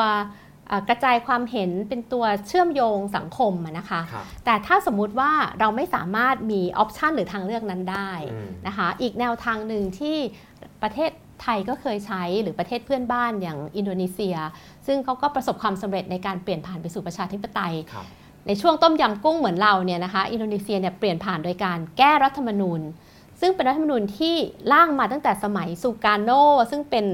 เผด็จการก่อนซูฮาโตอีกนะคะมีซูการโนแล้วก็มีซูฮาโตเนี่ยเขาใช้รัฐธรรมนูญฉบับเดิมแก้ 4 ครั้งครับด้วยกลไกรัฐสภานะคะดิฉันก็ลองเสนอโมเดลนี้ดู หมายความว่าโยนลงไปให้สังคมช่วยกันคิดอืมนะคะว่ามันมีอีกทางเลือกหนึ่งอืมนะคะก็คือเออพูดง่ายๆ ถ้าเอาตัวอย่างของประเทศไทยเอง ก็คือรัฐธรรมนูญ 2534ครับนะคะรัฐธรรมนูญ2534 เนี่ยก็คือรัฐธรรมนูญที่ร่างมาจริงๆก็คือโดยเอ่อคนร่างคนเดียวกับรัฐธรรมนูญ2560 ก็คือคุณมีชัยนะครัคะบก็ถูกแก้หลังพฤษภาธมินเนี่ยถูกครับแก้ 6 ครั้งครับนะคะแล้วครั้งที่ 6 ก็คือแก้โดยการให้มีสสรครับคือหมายความว่าค่อยๆ แก้ บางมาตราอย่างเช่น แก้ให้เอ่อเดิมประธานวุฒิสภา ซึ่งมาจากการแต่งตั้งมีอำนาจมากกว่าประธานสภาผู้แทนราษฎร ก็แก้มาให้มีประธานสภาผู้แทนราษฎรมีอำนาจมากกว่าอืมแก้ให้มีกกตอย่างเงี้ยนะคะ แล้วจนสุดท้ายก็คือ แก้ให้มีสสรอืมซึ่งนำมาสู่รัฐธรรมนูญ 2540ครับนะคะซึ่งอันนั้นไม่ต้องทำประชามติด้วยอืมนะคะ อันนี้ก็คือตัวอย่างของการแก้ไข รัฐธรรมนูญโดยกลไกรัฐสภา ซึ่งมีอยู่แล้วไม่ต้องไปเสียเงินเพิ่ม ค่อยๆ แก้พูดง่ายๆว่าค่อยๆ บิวอารมณ์ของสังคมอืมพอถึงจุดหนึ่งแล้วมันพร้อมก็ค่อยตั้งสสรอืมอะจริง ๆ มันก็คือเป็นการผสมกันระหว่างกลไกรัฐสภากับการมีสสรครับค่ะ อันนี้ก็เป็นเป็นทางเลือกหนึ่งครับค่ะ ก็คือถ้าหากว่ารัฐสภาปัจจุบันที่มีสสและสวยอมแก้ในประเด็นสำคัญสคัญๆค่ะที่อาจจะยังไม่ต้องทำประชามติก็ได้อ่าก็แก้แบบนี้ไปก่อนนะใช่แล้วสุดท้ายจะไปมีสสรเพื่อร่างใหม่ทั้งฉบับหรืออะไรก็ดูบรรยากาศทางการเมืองไปใช่ก็คล้ายๆโมเดลแบบ 3-4 ต่อไป 40 ใช่ใช่ไหมครับแล้วก็เมื่อเราอาจจะมีเงินมากกว่านี้คือภายใต้โควิด ภายใต้ค่าใช้จ่ายที่มากมากมายขนาดเนี้ยเอ่อดิฉันก็เกรงเหมือนกันว่าในที่สุดแล้วพอสสรเอ่อตั้งสสรแล้วคนก็จะบอกว่าโอ้มันสิ้นเปลือง มันนู่นนี่นั่น แล้วก็ครับ หาเรื่องยกเลิกมันซะฉิบดิฉันถึงกลัวว่า อันเนี้ยมันจะกลายเป็นการซื้อเวลาแล้วก็ครับในอีกแง่หนึ่งอาจจะผลักให้เราไปสู่ทางตันมากขึ้นด้วยซ้ำไป อืมค่ะ ครับผม ก็มาถึงตรงนี้จะไม่ขายเลยก็ไม่ได้อะ อ่าเอาเลย คือจริงๆเอ่อร่างของ เราที่เปิดให้คนเข้าชื่อ 5 0,000 ชื่ออืมนี่ก็ไอเดียเดียวกับอาจารย์ทุกอย่างเลยนะค่ะคือเราเราต้องปลดล็อกการเมืองปัจจุบันก่อนยกเลิกสวยกเลิกนายกคนนอก ยกเลิก แผนยุทธศาสตร์คอสชอะไรเนี่ยคือให้การเมืองกลับสู่ปกติก่อน แล้วก็ค่อยเปิดทางตั้งสสรทีหลังอืมซึ่งอ่าร่างร่างเราก็เลยใช้เวลาเยอะสุดในการตั้งสสรอ่าแล้วก็ร่างรัฐธรรมนูญคือให้ค่ะให้สสรร่างแบบใจเย็นอืมๆภายใต้การเมืองปกติอะไรเงี้ยครับนี่ก็เป็นค่ะเป็นความฝันนะแต่ว่าถ้ามันผ่านทั้งแพ็กเกจมันก็จะเดินตามนี้ แต่ว่าอืมถ้ามันผ่านไม่ทั้งแพ็กเกจหรือว่ามันไม่ผ่านหรือมันถูกบิดพลิ้วอะไรไปก็ก็อันตรายอยู่ที่ต้องไปดูกันในอนาคตจริงๆครับแล้วในถ้าเราไปดูหลักๆเนี่ยเอ่อสมมุติตอนนี้เราเสนอแก้ อย่างเช่นดิฉันเสนอแก้เอ่อกระบวนการเลือกตั้ง ระบบเลือกตั้งเนี่ยนะคะซึ่งก็คือมาตรา 83ถึง94เอ่อแก้ให้นายกรัฐมนตรีต้องเป็นสสอืมนะคะคือไม่ใช่มาจากข้อ การเสนอของพรรคการเมืองที่ครับได้เกิน 25 ที่นั่ง ซึ่งอันนี้ครับคือแก้มาตราครับ159 แล้วก็แก้มาตรา 272 ก็คือสว อันนี้ก็คือแก้แพ็กเกจแรกคือชุดแรก แล้วถ้าเข้าไปดูเนี่ยมันก็จะมีอะไรที่ควรจะต้องแก้อีกพอสมควร อย่างเช่นดิฉันคิดว่าไอรอก็เสนอแก้เรื่องเลือกตั้งท้องถิ่นใช่ไหมครัคะบหรือว่าเอ่อ แก้มาอย่างมาตรา 77 เนี่ย ในแง่ของสภาเนี่ย เวลาจะเสนอพระราชบัญญัติเนี่ย จะต้องมีการรับฟังความคิดเห็นก่อน ซึ่งในทางปฏิบัติมันยากมากครับเนี่ยครับอันนี้คือเราแก้ประเด็นเหล่านี้คือเพื่ออ่าปลดล็อกให้ ให้สภาเนี่ยทำงานได้ ให้สภาอืมซึ่งมาจากประชาชนเนี่ยทำงานได้มากขึ้นครับอันเนี้ยก็คือในแง่นี้เนี่ยการแก้รายมาตราสำหรับครับดิฉันแล้วเนี่ยมันจะทำให้ประชาชนเนี่ยเข้าใจได้ง่ายกว่าด้วยซ้ำไปอืมว่าอืมตอนเนี้ยเรากำลังแก้อะไร สมมติเรากำลังแก้ 3 เรื่องอืมเสร็จแล้วเราก็ไปแก้อีก 2 เรื่อง เสร็จแล้วอืมเราก็ไปแก้อีกหนึ่งเรื่องแก้อีก 2 เรื่องครับนะคะเพราะว่าถ้าเราแก้ทีเดียวโดยสสล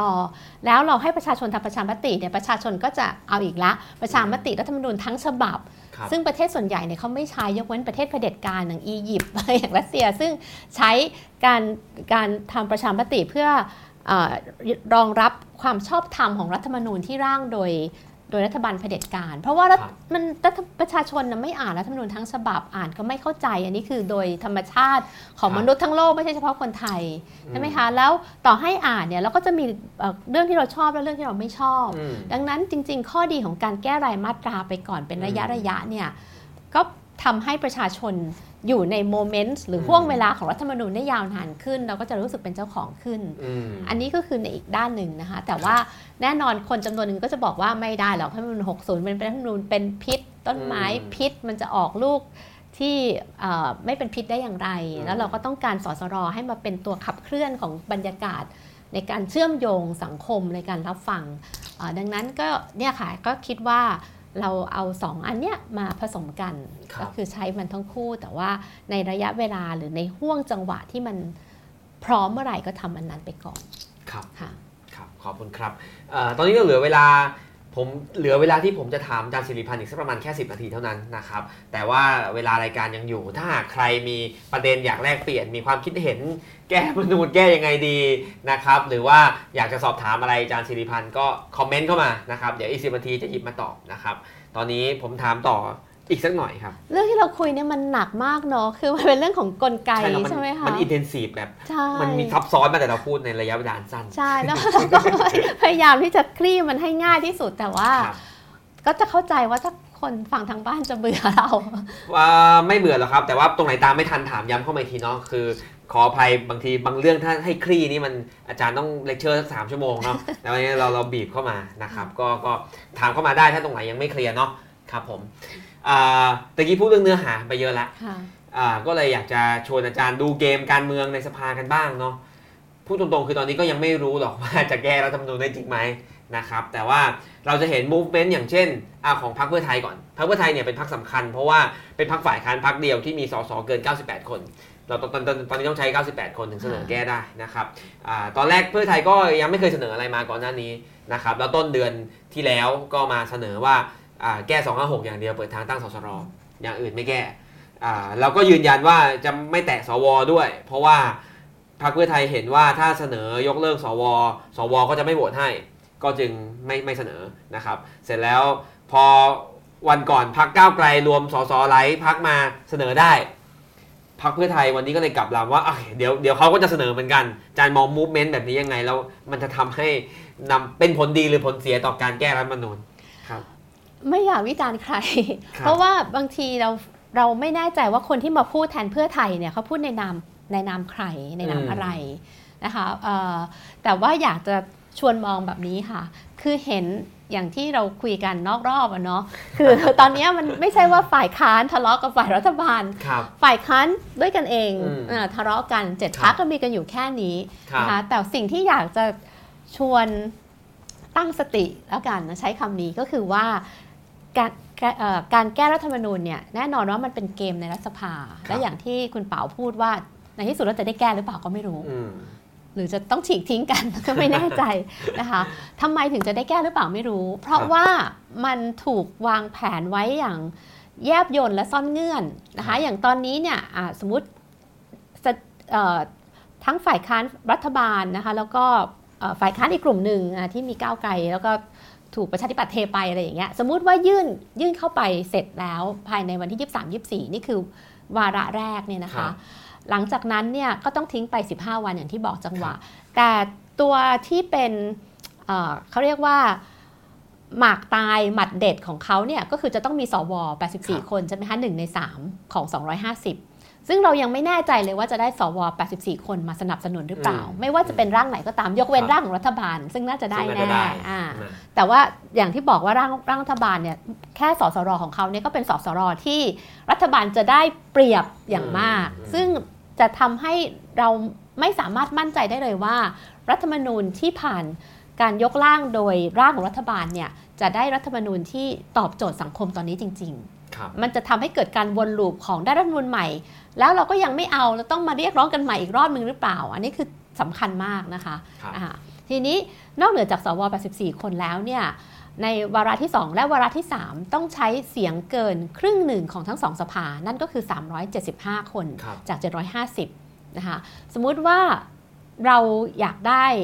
เอ่อเอ่อรัฐธรรมนูญที่ไม่ใช่ของรัฐบาล เราก็ต้องมาดูว่าฝ่ายค้านเสนออะไร ซึ่งอย่างที่เรารู้ว่าฝ่ายค้านก็ยังไม่ได้มีเอ่อ ร่างชัดๆออกมาให้เห็นนะคะอะสมมติแต่ว่าสมมติว่าเป็นร่างของสสร ที่ฝ่ายค้านเป็นคนเสนอชนะขึ้นมาเนี่ยก็ต้องได้คะแนนเสียงเอ่อในสภาผู้แทนราษฎรอีกประมาณ 91 เสียงอืมนะคะเพราะว่าฝ่ายค้านตอนนี้เนี่ยมีแค่เอ่อ212ครับนะคะฝ่ายรัฐบาลมี 270ครับทั้งหมดเนี่ยมันต้องได้ 375อืมดังนั้นสิ่งที่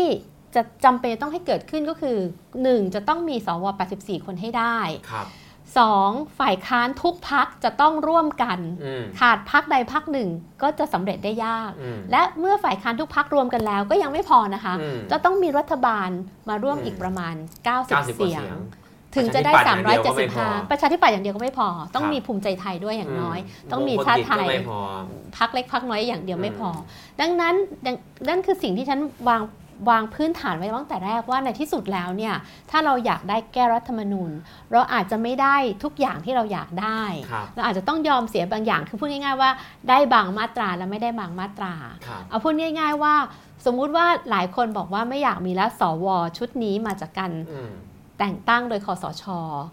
เงินเดือนก็ตั้งแสนเข้าอืมประชุมก็ไม่ได้เข้าทำงานก็ไม่ค่อยได้ทำใช่ไหมแต่แน่นอนเรารู้ว่าสสวชุดเนี้ยเขามาเพื่อเหมือนกับเป็นเชื้อเพลิงสำรอง ส่งให้พลเอกประยุทธ์ไปอวกาศได้เป็นนายกรัฐมนตรี ตอนนี้เป็นเสร็จละครับเขาก็พร้อมที่จะทิ้งตัวเองละอืมนะคะก็คือไม่โหวตเลือกนายกอืมแต่เขาพร้อมที่จะโหวตให้เขาหายไปเลย เหมือนทานอสดีดนิ้วหรือเปล่าอืมเพราะว่านั่นหมายความว่าเงินเดือนเขาก็หายไปเขายังอยู่ได้อีกตั้งเขาวาระห้าปีนะคะ นี่เขาเพิ่งมาปีกว่าอีกตั้ง 4 ปีอืมนะคะ ดังนั้นเราก็อาจจะไม่สามารถแก้ให้เขาโหวตให้ตัวเขาเองหายไปก็คือมาตรา 269 ถึงครับ271 เนี่ยนะคะ อย่างนี้เป็นต้นอืมนะคะเอ่อดังนั้นถ้าเราอยากได้เสียงสนับสนุนเพื่อครับให้เราเรา ประสบความสำเร็จในเป้าหมายบางประการเนี่ยเราต้องชัดเจนว่าเป้าหมายนั้นเนี่ยมันแค่ไหนครับนะคะ เราอาจจะใส่ไปเยอะๆได้ แต่พอถึงเวลา ถ้าเราอยากได้เสียงสนับสนุนจากพรรคร่วมรัฐบาลอีกประมาณ 90 เสียงครับเราก็คงจะต้องถ้าไม่กดดันไม่รู้ให้ทำยังไงมากๆเอออ่าถ้าไม่กดดันให้มากครับๆก็อาจจะต้องมีเอ่อ การแลกเปลี่ยนและการยอมที่จะได้ไม่ครบอย่างที่เราวาดหวังไว้ตั้งแต่แรก ครับแต่ทำให้มันค่อยเป็นค่อยไปครับ เป็นเกมที่เป็นเกมยาก หรืออาจจะหวังว่าโมเมนตัมทางการเมืองตอนนั้นจะเทไปแล้วคือแบบไม่มีใครเอากับประยุทธ์แล้ว ทั้งสสพลังประชารัฐเองทั้งประชาธิปัตย์ภูมิใจไทย ทิ้งเรือประยุทธ์หมดเลยอะไรอย่างนี้ ไม่รู้เป็นไม่ได้ไหมอาจารย์สวก็ทิ้ง นะครับ โมถ้าโมเมนตัมแบบนั้นเกิดขึ้นเนี่ยดิฉันคิดว่าคำถามก็คือว่าต้องแลกด้วยอะไร อืมอืมอืมไม่แน่ใจเหมือนกัน แต่ว่าตอนนี้ ประชาชนมีมีสาสามีสิทธิ์ที่จะสามารถส่งเสียงด้วยกันได้ว่าอืมถ้าเราอยากเห็นแบบนี้เราอยากเห็นอืมสวชุดนี้ออกไปอืมเราอยากเห็นยกเลิกนายกคนนอกก็มาช่วยกันเข้าชื่อได้นะครับใช่ที่ห้าหมื่นนะครับห้าศูนย์ศูนย์ศูนย์ con i l a w o r th นะครับ เดี๋ยวจะเอาไปแปะ ไว้ใต้ เดี๋ยวจะเอาลิงก์ไปแปะไว้ใต้อ่าไลฟ์นี้ขาดอีกเท่าไหร่โฆษณขาดอีกเท่าไหร่นิดเดียวอาจารย์ใกล้ห้าหมื่นละใกล้ค่ะห้าหมื่นแล้วแต่ว่าห้าหมื่นไม่พอมันต้องเอาเกินห้าหมื่นนิดนึงนะใช่เผื่อตรวจสอบเอกสารแล้วมีปัญหาใช่แล้วก็ถ้าเยอะกว่านั้นก็ไม่ยิ่เป็งนไรยิ่งเยอะยิ่งดีเออใช่ดิฉันคิดว่าอันเนี้ยเป็นเป็นเรื่องที่สำคัญมากคือ ถ้าเราได้รัฐธรรมนูญในที่สุดแล้ว ถ้าเราได้รัฐธรรมนูญจากสสรเนี่ยนะคะเรา มันจะทำให้เป็นรัฐธรรมนูญที่มีที่มาจากประชาชนจริง ๆ และจะเป็นครั้งแรกในประวัติศาสตร์ไทยเลยด้วยครับซ้ำไปที่เรามีการร่วมลงชื่อคือฝรั่งเล็กอินิช i ทีฟครับนะครับในการในการรณรงค์เพื่อให้ได้มาซึ่งรัฐธรรมนูญอันเนี้ยดิฉันคิดว่ามันเป็นหน้าประวัติศาสตร์ที่สำคัญมากครับผมค่ะแล้วก็เอ่อส่วนเนื้อหาเราก็สามารถคุมได้มากกว่าที่พักฝ่ายค้านหรือพักรัฐบาล จะนำเสนอยังเห็นที่เอ่อคุณเป๋าพูดถึงพัติ๊กถูกทุกข้อทุกช่องเลยเนี่ยก็คือว่าเสนอหมดมีพรีเมียมขนาดไหนนะคะครับผมดิฉันคิดว่าประเด็นนี้สำคัญมากค่ะครับผมขอบคุณครับใครยังไม่ลงชื่อช่วยกันนะครับอะอีกคำถามหนึ่งครับอาจารย์ก่อนไปดูทางบ้านบ้างทางบ้านมีเยอะไหมครับอ่ายังไม่เยอะนะครับงั้นอีกคำถามหนึ่งครับอาจารย์อ่าประชาธิปัตย์อ่าประชาธิปัตย์ดูเป็นพรรคที่มาแอบโหวตทางฝ่ายค้านเป็นพรรคๆนะครับอืมแล้วก็เป็นพรรคหนึ่งที่ ตอนจะเข้าร่วมรัฐบาลเนี่ยตั้งเงื่อนไขว่าต้องแก้ไขรัฐธรรมนูญใช่นะครับค่ะทีนี้พอถึงวันนี้อ่าตอนแรกก้าวไกลก็ไปชักชวนนะครับ ก็ได้มา 20 เสียง รวมแล้ว 99พอดี ต้องการ 98 ได้ 99พอดีนะครับอ่าปรากฏว่าประกาศไปได้วันเดียว ไม่รู้ละเขาคุยอะไรกันทอนไปอืม5ก้าวไกลก็เลยเสนอไม่ได้ค่ะนะครับ จานมองประชาธิปัตย์ยังไง เขาจริงใจจะแก้รัฐธรรมนูญไหมแล้วเอ่อเป็นพรรคที่แปลกเนาะตอนเนี้ยคือ ในแง่หนึ่งก็มาอยู่กับฝ่ายค้านบ้างบางครั้งอืมแต่ก็มาไม่มากมามากกว่านี้ไม่ได้แล้วอืมครับคือจริงแล้วเนี่ยตอนได้ยินว่าประชาธิปัตย์มาร่วม ดิฉันไม่ได้ครับแปลกใจนะครับเพราะว่าถ้าเราจำภาพได้ตอนเลือกตั้งเข้ามาเนี่ยจะมีภาพที่มี 5พักจับมือกันครับในนั้นก็จะมีคุณหญิงสุดารัตน์มีคุณอภิสิทธิ์ มีคุณเอ่อเอ่อ มิ้นท์ประตับพันลบสุวัสดิ์ครับมิ้นท์ประตับพันลบมีคุณธนาธรแล้วก็มีใครอีกสักคนหนึ่งคือมี 5 คนครับบอกว่าจะร่วมกันแก้รัฐธรรมนูญ น่าจะพักชาติไทยพัฒนามั้งค่ะน่าจะอ่าครับน่าจะเป็นมีก่อนพรรคจำนจังนอะไรประมาณอ่าเนี้ยครับใช่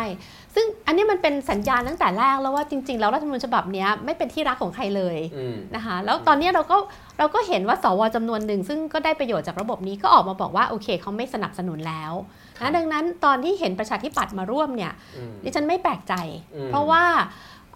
ลึกๆแล้วดิดิฉันว่ารัฐธรรมนูญฉบับเนี้ยประชาธิปัตย์เนี่ยหง่อมที่สุด คือถูกรัฐธรรมนูญเนี่ยต่อยจนทั้งในแง่ของระบบเลือกตั้ง ดูผลเลือกตั้งออกมานี่คือโซซัสโซเซที่สุดน่ะครับดังนั้นการที่ตอน16 คนไหมคะ ของประชาธิปัตย์ที่มาร่วมกับก้าวไกลเนี่ยเออตอนแรกผมเข้าใจว่า 20 ไม่ไม่แน่ใจคือมีไแนมีไพรรคมีพักอื่นด้วยครับอ่านะคะมีพักอื่นทางด้วยรัฐบาลรวมแล้ว20 ค่ะใช่ไหมแล้วมีมีพักหนึ่งพัก แล้วก็มีชาติไทยพัฒนาครับ มีภูมิใจไทยด้วยหนึ่งคนอ่าอ่านะคะก็ไม่แปลกใจ เพราะว่าจริง ๆ แล้วเนี่ยทั้งกระแสสังคมเอ่ยทั้งตัวเนื้อหาของรัฐธรรมนูญฉบับเนี้ยแทบจะไม่เป็นคุณกับใครเลยครับค่ะเอ่อแต่พอมาถอนออกไปเนี่ย อันนี้ดิฉันแปลกใจแฮะอืมคือมันแปลกใจในแง่ที่ว่าเอิ่มกลไกของระบบพักเนี่ยมัน ควรจะให้เอกสิทธิ์สสอืมคือประเด็นเนี้ยมันกลับไปเป็นการถกเถียงในประเด็นคลาสสิกละประเด็นอืมประเด็นทั่วไปว่าตกลงสสเนี่ยมีเอกสิทธิ์ทางการเมืองของตัวเอง ที่อืมจะโหวตตามเจตจำนงของตัวเอง หรือต้องทำตามมติพัก คือรับตอนนี้เราจะเห็นว่าพักใช้มติพักมาครอบงำว่า ในเมื่อพักอยู่ฝ่ายรัฐบาลก็ต้องครับสนับสนุน ร่างของพักรัฐบาลอืมตกลงสสไม่สามารถมีเจตจำนงของตัวเอง ที่เป็นเจตจำนงของประชาชนที่เลือกเข้ามาหรือครับดิฉันคิดว่านี่เป็นคำถามใหญ่มาก และเป็นโจทย์ใหญ่มากอืมดังนั้นถ้าให้แปลกใจเนี่ยแปลกใจกับการถอนอืมนะคะถึงแม้ว่าใครจะเหน็บแซะเอ่ออะไรของประชาธิปัตย์อะไรก็ตามครับแต่ว่าเพื่อความเป็นธรรมไม่ใช่ประชาธิปัตย์พรรคเดียวที่ถอนไปอืมค่ะครับแต่ที่ยังอยู่ ก็ยังมีนะ คือถอนไม่ได้ถอนทั้งพรรใช่คด้ไม่วยได้ถอนทั้งพรรคนะครับด้วย แต่ก็ค่ะเป็นว่าถอนจนไม่สาคือมารถเสนอคือได้ตัวเลขก็คือถอนให้ไม่เสนอไม่ได้แหละอ่าอ่าถอนให้เสนอไม่ได้นะครับ ซึ่งอ่าเกมต่อไปว่าก้าวไกลจะไปร่วมกับเพื่อไทยเพื่อเสนอใหม่ไหมอะไรนี้เดี๋ยวติดตามรอยืนยัน ซึ่งจริงๆว่าในที่สุดเนี่ยดิฉันขอย้ำนะคะว่าในที่สุดแล้วถ้าจะแก้รัฐธรรมนูญเนี่ยมันไม่ใช่แค่เพื่อไทยกับก้าวไกลต้องมารวมกันเท่านั้น คือคุณน่ะต้องรวมแน่ๆแต่คุณต้องไปดึงพักอื่นมาด้วย ซึ่งตอนเนี้ยถ้าพูดถึงพักฝ่ายค้านอื่นๆเนี่ยก็ก็ผนึกกันดีนะครัคะบไม่ว่าจะเป็นเสรีรวมไทยเอ่อเศรษฐกิจใหม่ที่ยังมีอยู่ที่ยังไม่ได้ไปอืมร่วมกับเพื่อนนะคะแล้วก็พักเล็กๆ ทั้งหลาย แต่ว่านอกเหนือจากนี้แล้วเนี่ยคุณต้องไปชักชวนจูงมือพักร่วมรัฐบาลอื่น ๆ ที่กระเซ็นกระสายออกมาให้ได้ประมาณ 90 คนนะคะอืมค่ะครับผมก็เป็นโจทย์ที่ติดตามกันต่อไปนะครับ คือนอกจากอ่าเกมข้างนอกสภาจะดุเดือดแล้วเกมข้างในสภาก็ดูวุ่นวายเหมือนกัน จากการที่รัฐธรรมนูญนี้เขียนให้มีพักมากมายเต็มไปหมดอืมก็เกิดความวุ่นวายว่าพักไหนจะเอายังไงนะครับ แล้วก็เดิมเนี่ยก็คือเขาตั้งใจว่าจะมีวาระเรื่องแก้ไขรัฐธรรมนูญภายในสมัยประชุมนี้ค่ะ ก็คือ 23 24 แล้วก็ 25 ก็จะปิดสมัยประชุมค่ะนะครับก็คือพูดง่ายๆว่าจ่อใส่เข้าไปก่อนให้อยู่ในวาระหนึ่งอืมแล้วพอเปิดมาพฤศจิกาสมัยวิสเอ่อประชุมสามัญครั้งที่ 2 ของปีเนี้ยครัค่ะบมันจะเปิดอีกทีพฤศจิกาอืมก็จะได้เริ่มพิจารณาเลย อ๋อ แปลว่าค่ะเดิมนี่เขาจะไม่ได้พิจารณาใน 23 24 แล้วครับอันเนี้ยคิดว่าเป็นกระบวนการเร่งจากแรงกดดันของสังคมของการชุมนุมค่ะเพราะว่าจริงๆแล้วเดิมเนี่ยวาระการประชุม ครั้งนี้เนี่ยหมดไปตั้งแต่วันที่น่าจะเป็นวันที่ 18 กันยา นี่เขาครับขยายออกมาให้ถึงวันที่แถมแถม25แถมมาครับค่ะเนี่ยแถมเพราะโควิดด้วยอ่าอ่าซึ่งอันนี้ก็ต้องลองดูว่าเราจะได้พิจารณาแก้รัฐธรรมนูญจริงๆไหมเมื่อไหร่และมีร่างอะไรบ้างนะครับ ร่างประชาชนจะไปทันไหมอ่ารีบส่งรายชื่อเข้ามานะครับค่ะจะได้ไปให้ทันนะครับ อาจจะทันนะครับช่วยกันครับผมอ่าดูคำถามจากทางบ้านที่มีให้อาจารย์บ้างนะครับ มีคำถามไม่เยอะครับ เชิญครับ ข้อเรียกร้องของม็อบนักศึกษาสามารถแก้ไขด้วยการเขียนรัฐมนูญใหม่ได้หรือไม่อย่างไร โอ้นี่ต้องพูดว่าข้อเรียกร้องไหนด้วยเนาะอาจารย์เนอะถามถามเสริมเข้ามาได้นะครับสำหรับเจ้าของคำถาม แต่ว่าผมขอตีความเข้าใจก่อนว่า ข้อเรียกร้องม็อบนักศึกษาก็คือ ถ้าเป็นกลุ่มประชาชนปลดแอกเนี่ยก็คือหยุดคุกคามประชาชนยุบสภา แก้ไขรัฐธรรมนูญแก้รัฐธรรมนูญยุบสภายุบสภานะค่ะอ่าซึ่งก็อยู่ในการด้วยการแก้รัฐธรรมนูญอยู่แล้วครับเพราะฉะนั้นฉันคิดว่ากลุ่มเอ่อประชาชนปลดแอกเนี่ยหลักๆ เลยของเขาก็คือต้องการรัฐธรรมนูญใหม่ครับนะคะเพียงแต่ว่า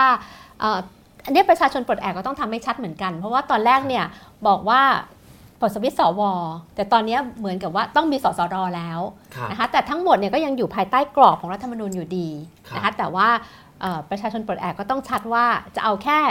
ปิดสวิตช์สว272 อย่างเดียวอ่าแล้วแค่นั้นพอใจแล้วครับหรือว่าจะต้องแก้รัฐธรรมนูญด้วย แล้วจะต้องอืมแก้รัฐธรรมนูญมาตเอ่อในประเด็นใดพูดง่ายๆว่าในด้วยหลักการใดบ้าง อาจจะไม่ใช่ต้องไปถึงว่ามาตราไหนครับนะคะ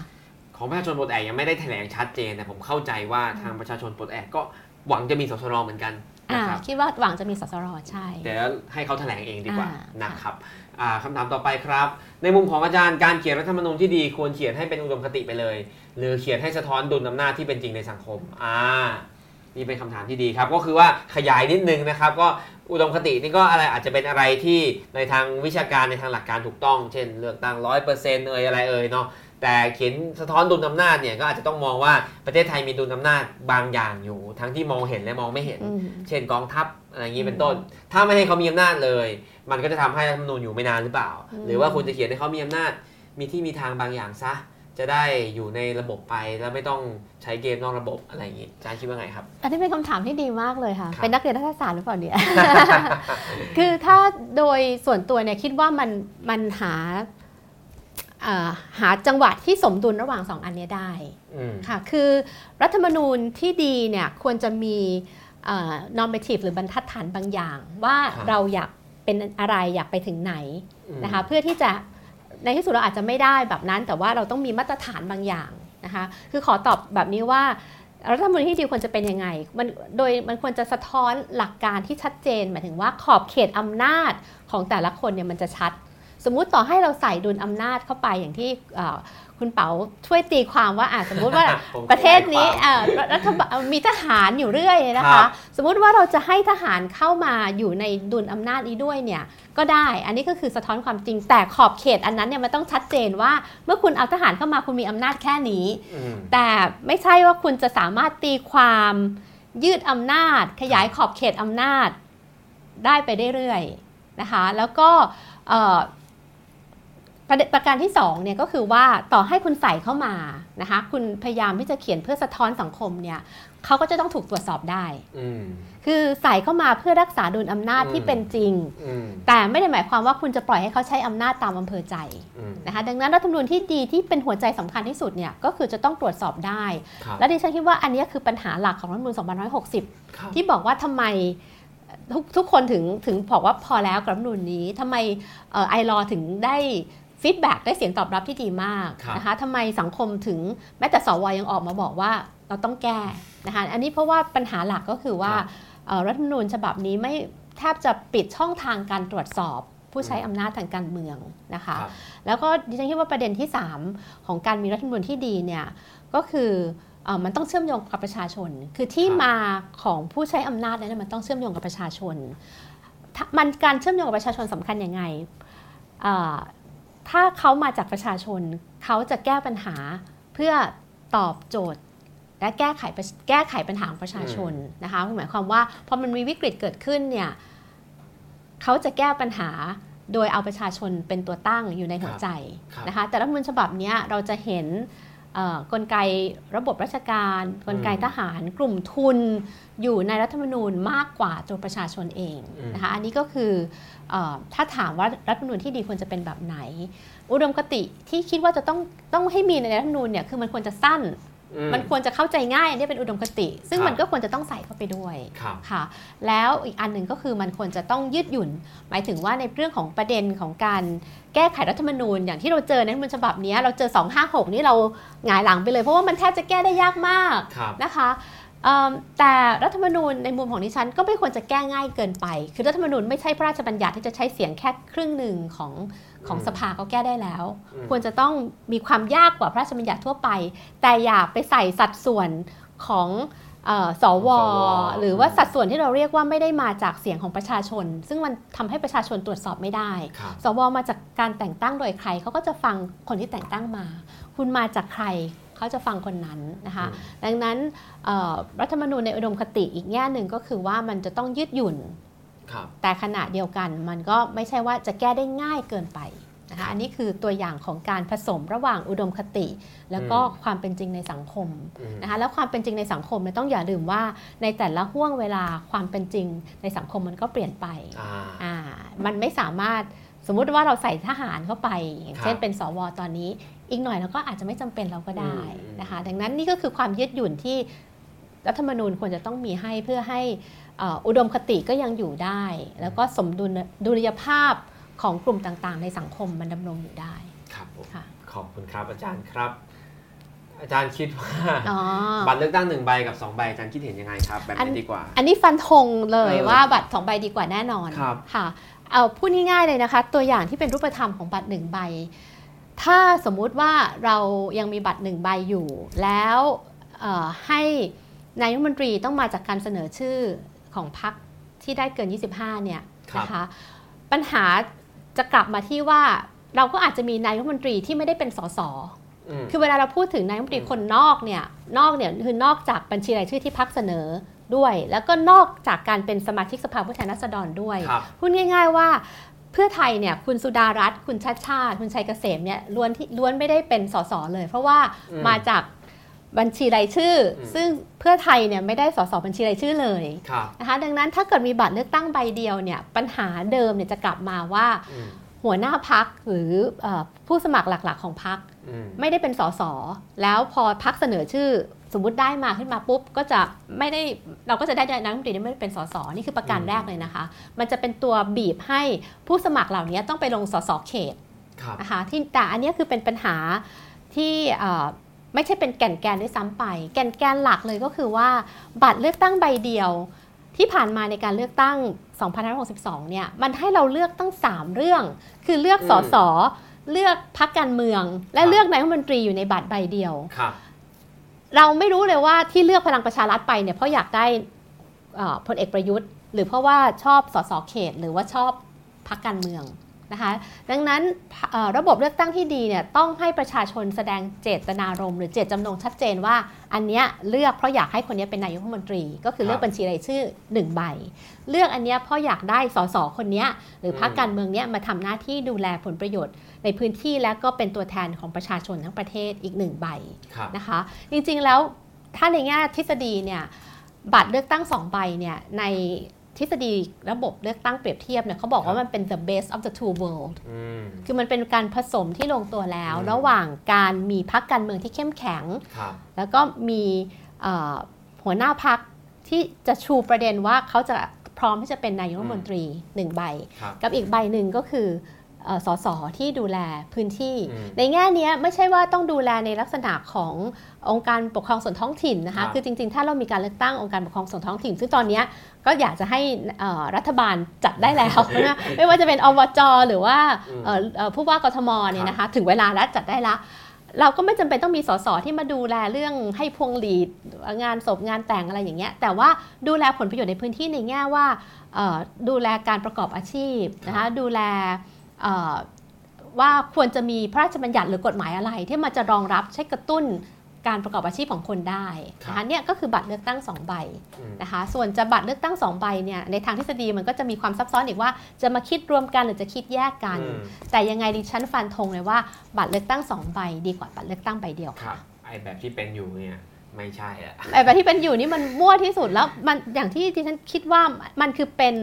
ที่มาของปัญหาทั้งหลายทั้งปวงที่เราประสบอยู่ในขณะนี้ครับเพราะว่ามันนำมาซึ่งเอ่อรัฐบาลที่ประชาชนตรวจสอบได้ยากครับแล้วก็เอ่อครมที่ยากที่จะมีประสิทธิภาพได้ เพราะมันเป็นพักร่วมรัฐบาลหลายพักมากครับนะคะแล้วก็จะเห็นการต่อรองเออการแย่งชิงเอ่อการให้กล้วยกันอยู่ตลอดเวลา ครับค่ะ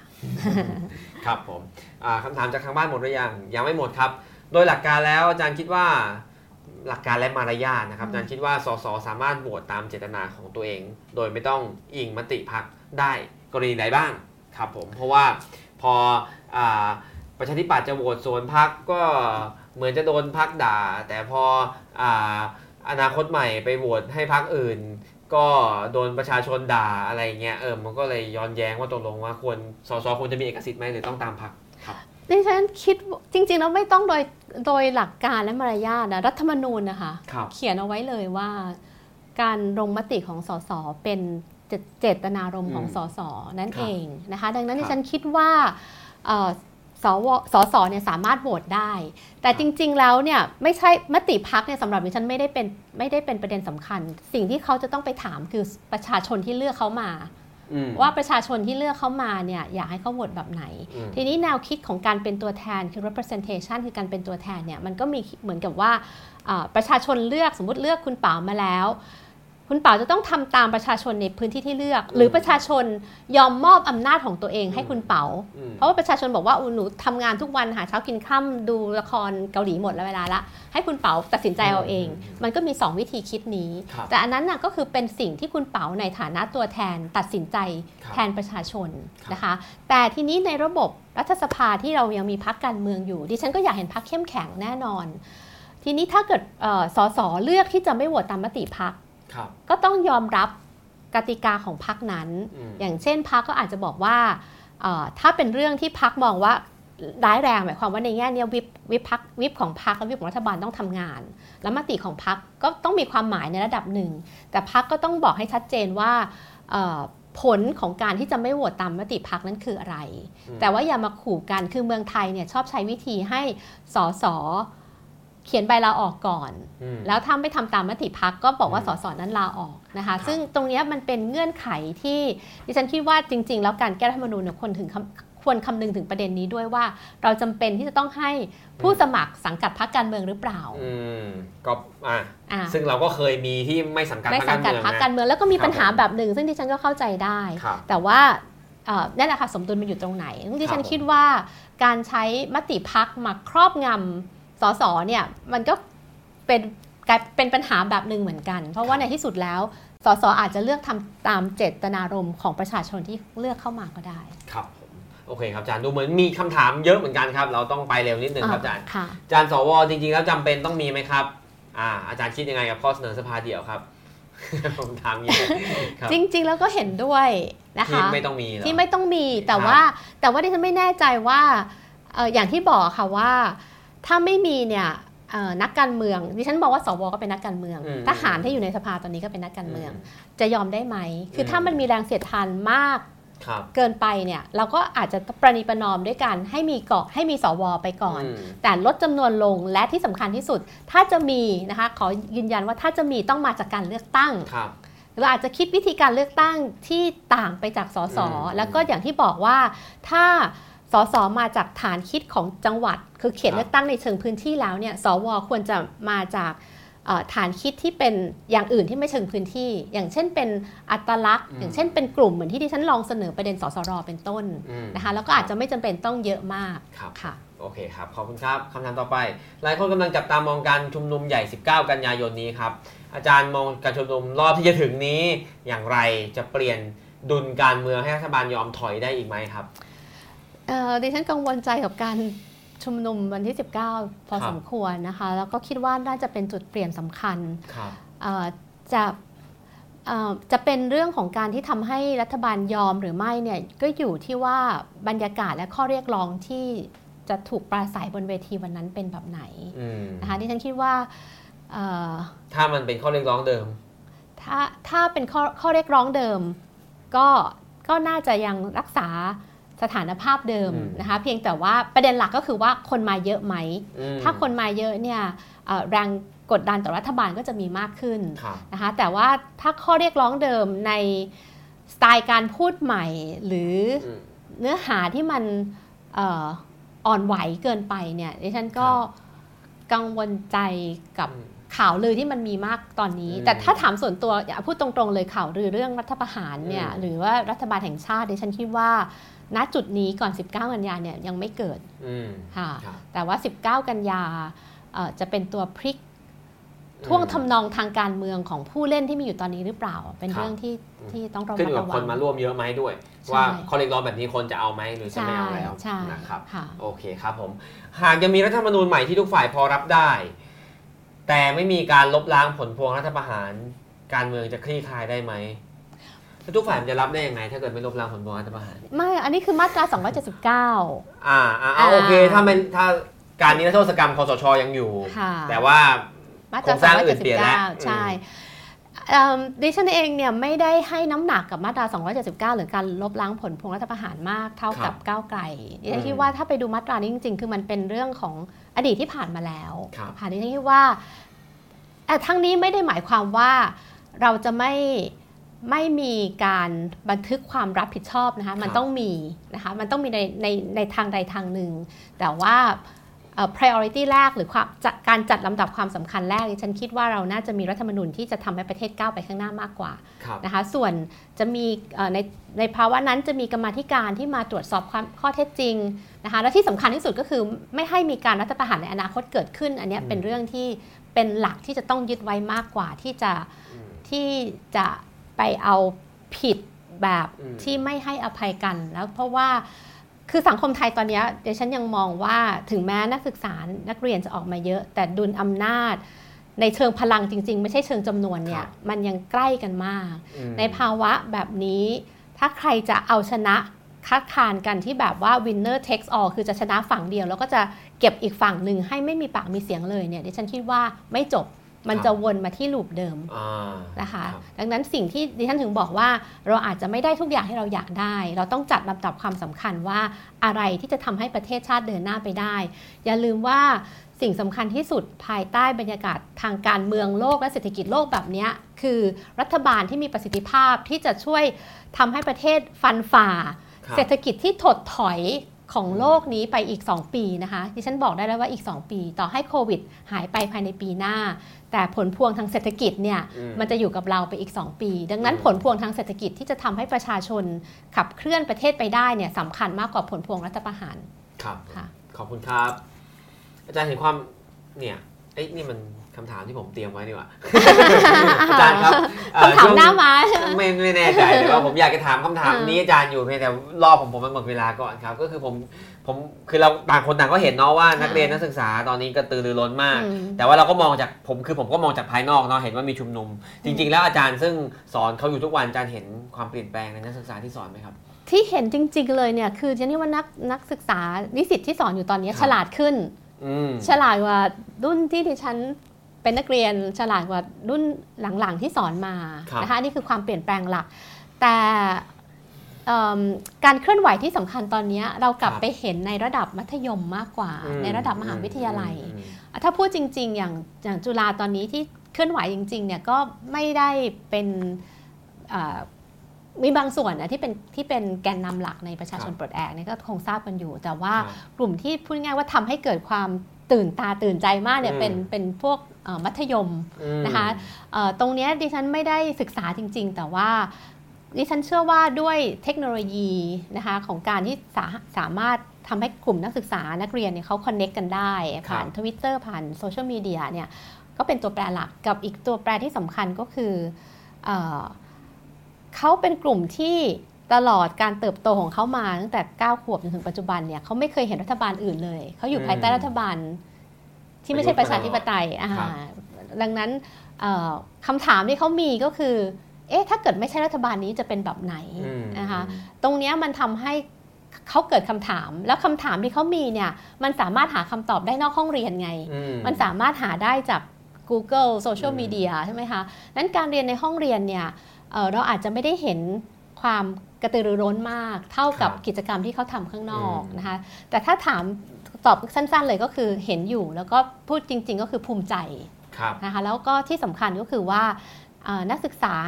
นักเรียนมัธยมเนี่ยก็อาจจะมีมีผิดมีถูกบ้างครับนะคะสิ่งที่ผู้ใหญ่จะต้องมีให้เขาก็คือต้องสร้างพื้นที่ปลอดภัยอืมที่เขาจะแสดงออกได้อืมนะคะแล้วก็รับฟังเขาอืมใช่ว่าอันนี้สำคัญมาก เราอาจจะไม่ต้องเห็นด้วยกับเขาทุกเรื่องอืมไม่ต้องไปยอมเขาทุกประดะอืมทุกประการ แต่อืมว่าที่ต้องให้เขามีคือให้เขามีเอ่อความคิดสร้างสรรค์ ความกล้าแสดงออกความมั่นใจอืมแล้วก็เอ่อ สอนให้เขารู้จักมีวินัยและรับผิดชอบในสิ่งที่เขาทำแต่ครัก็บต้องพร้อมที่จะให้อภัยครันะบก็มีต้องมีพื้นที่ปลอดภัยให้เขา แล้วเดี๋ยวคนที่เป็นนักเรียนที่ชู 3 นิ้วอยู่ตอนนี้ก็อาจจะเดินมาเป็นลูกศิษย์อาจารย์ในอนาคตนะครับ อีกสักสองสามปีนะครับดิฉันตื่นเต้นมากเลยคว่ารับพอถึงจุดนั้นเนี่ยพอนักเรียนมัธยมตอนนี้เข้ามหาวิทยาลัยเนี่คยรับมันจะเปลี่ยนภูมิทัศน์ของมหาวิทยาลัยอืมเป็นอย่างไรหรือเปล่า ซึ่งมันจะ ดิฉันคิดว่าดิฉันคงต้องเตรียมสอนอาจจะสอนใหม่แบบเดิมก็ไม่ได้ใช่นะต้องเตรียมสอนใหม่ต้องต้องเวลาที่เด็กประเมินทุกวันนี้อาจารย์มหาลัยต้องถูกเด็กประเมินนะคะ ทุกวิชาเออจะต้องแบบว่าตั้งตาเฝ้ารอว่าจะถูกเขาก็จะบอกเด็กว่าวิพากษ์วิจารณ์อะไรบ้างไม่รู้จริงหรอกใช่ใช่ครับท้าทายท้าทายดีเหมือนกันค่ะครับผมอ่า ช่วงนี้การอ่านหนังสือการเมืองกำลังเป็นเทรนด์ในหมู่นักเรียนนักศึกษาเหรอ ก็ดีนะ อยากให้ใช่อาจารย์แนะนำสักเล่มครับผมสำหรับคนที่สนใจรัฐธรรมนูญด้วย โอ้ยต้องเป็นรัฐธรรมนูญเลยเหรอคะ ผมยังไม่รู้เลยว่าใช่เล่มไหนดี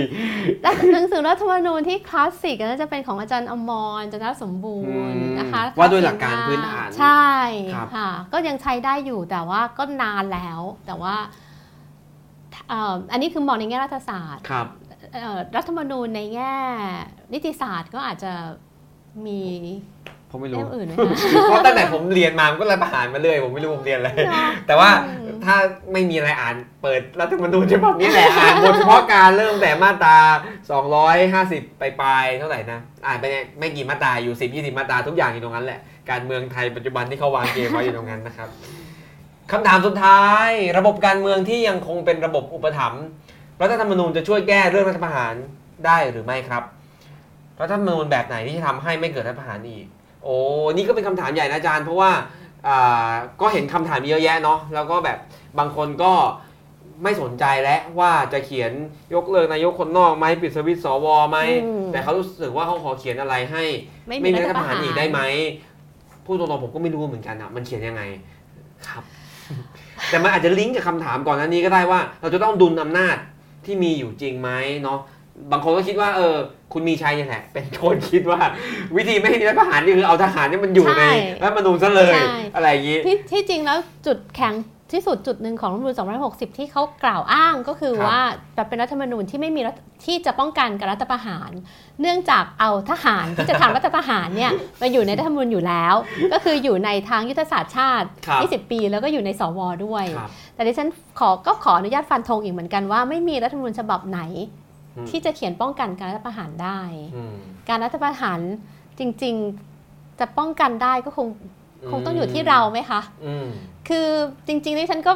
เราทุกคนน่ะพอยังไม่มีเราก็บอกเราไม่เอาแล้ว มีรัฐประหารเราจะออกมาถนน เราจะออกมาสู้เราจะไม่ยอมแล้ว แต่พอถึงเวลาเราก็กลัวอืมรถถังกลัวอาวุธเอ้ยตอนนี้ก็ไม่มีรถถังละแต่ว่าเราก็รู้ว่ารัฐไทยเป็นรัฐที่พร้อมที่จะใช้ความรุนแรงกับประชาชนได้อ่าดิฉันคิดว่าถ้าจะให้รัฐธรรมนูญทำได้มากที่สุดเนี่ยก็คือให้รัฐธรรมนูญ เขียนให้ได้ที่มา ซึ่งรัฐบาล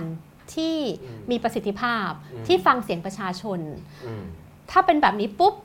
จะไม่มีข้ออ้างหรือการถ้าพระเจ้าขอใช้ภาษาอังกฤษก็คือการ orchestrate หรือการชักใหญ่อ่าได้ไหมอ่าชักใยหรือสร้างเตรียมความพร้อมเพื่อรองรับการรัฐประหารอืมเพราะว่าอย่าลืมว่าในบรรยากาศของสังคมไทย รัฐประหารไม่ได้อยู่ๆเกิดมาในสุญญากาศครับ โดยเฉพาะรัฐประหาร 2549 กับ 2557 นะคะ ก่อนการรัฐประหารเนี่ยมันมีบรรยากาศของการสร้างเรื่องราวครับการถักทอร้อยเรียง ความชอบธรรมของการรัฐประหารโดยทหาร ดังนั้นสังคมไทยถ้าจะทำได้ ก็คือต้องไม่ให้เกิดการถักทอร้อยเรียง และสร้างเรื่องราวเพื่อรองรับความชอบธรรมในการรัฐประหาร คือทำให้ถ้าการรัฐประหารเกิดขึ้นมานั้น จะเป็นกบฏอืม นะคะอันนี้คือสิ่งที่จริง ๆ แล้วประชาชนทำได้อืมและรัฐธรรมนูญจะทำได้ก็คือ สร้างกติกาให้การเข้าสู่อำนาจเป็นธรรมครับและมีรัฐบาลที่มีประสิทธิภาพ เพื่อทำให้ไม่มีข้ออ้างที่จะทำรัฐประหารได้ อันนั้นดิฉันก็ต้องเน้นด้วยว่าก็คือจะต้องเป็นรัฐธรรมนูญที่ ต้องตรวจสอบเข้มแข็งเข้มข้นนะคะขอตรงนี้นิดนึงหลายคนเนี่ยบอกว่าทำไมไม่เอา 40 มาใช้เลยครับดิฉันคิดว่าจุดอ่อนสำคัญที่สุด 2 ประการของรัฐธรรมนูญ40 ก็คือ 1 เอื้อพักใหญ่เกินไป เพราะระบบครับเลือกตั้งมี 5%ถ้าคุณได้ไปถึง 5%คุณตัดทิ้งพักอืมใหญ่ก็จะได้เปรียบ กับอันที่ 2 ถ้าไปดูก็คือว่าระบบตรวจสอบ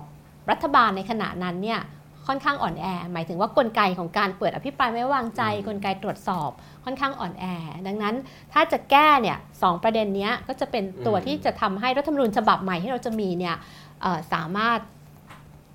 ป้องกันการรัฐประหารได้ส่วนหนึ่ง แต่อีกส่วนหนึ่งอย่างครับที่บอกว่าป้องกันการถักทอร้อยเรียงเรื่องราว เพื่อรองรับความชอบธรรมของรัฐประหาร และทำให้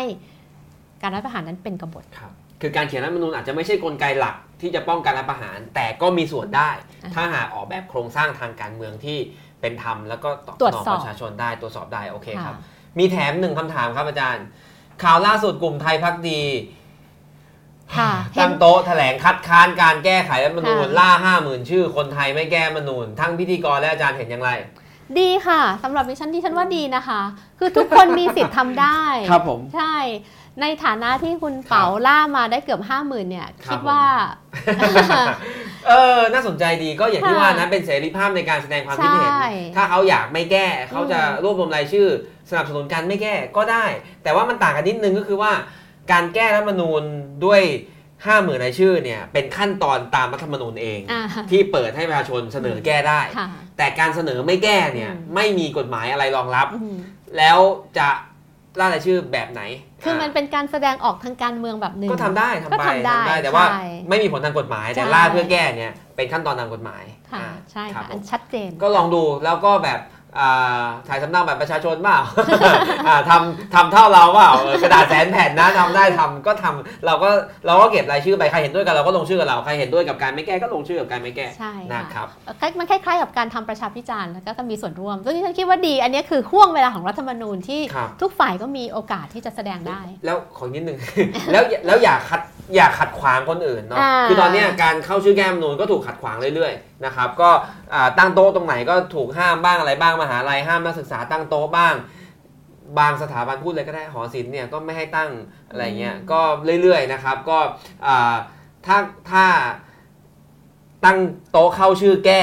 ก็ต้องตั้งได้ร้อยเปอร์เซ็นต์อ่าตั้งโต๊ะเข้าชื่อ ไม่แก้ก็ตั้งได้ร้อยเปอร์เซ็นต์ก็อ่าโอเคบรรยากาศสนุกสคือนานต้องอำนวยความสะดวกนะครับ ให้ทุกคนมีส่วนร่วมได้ ครับผมค่ะโอเคครับ ก็ช่วยกันเข้าไปที่เว็บไซต์ ilaw.or.th/50,000 con นะครับ สามารถดาวน์โหลดเอกสารทำเองที่บ้านได้ หรือ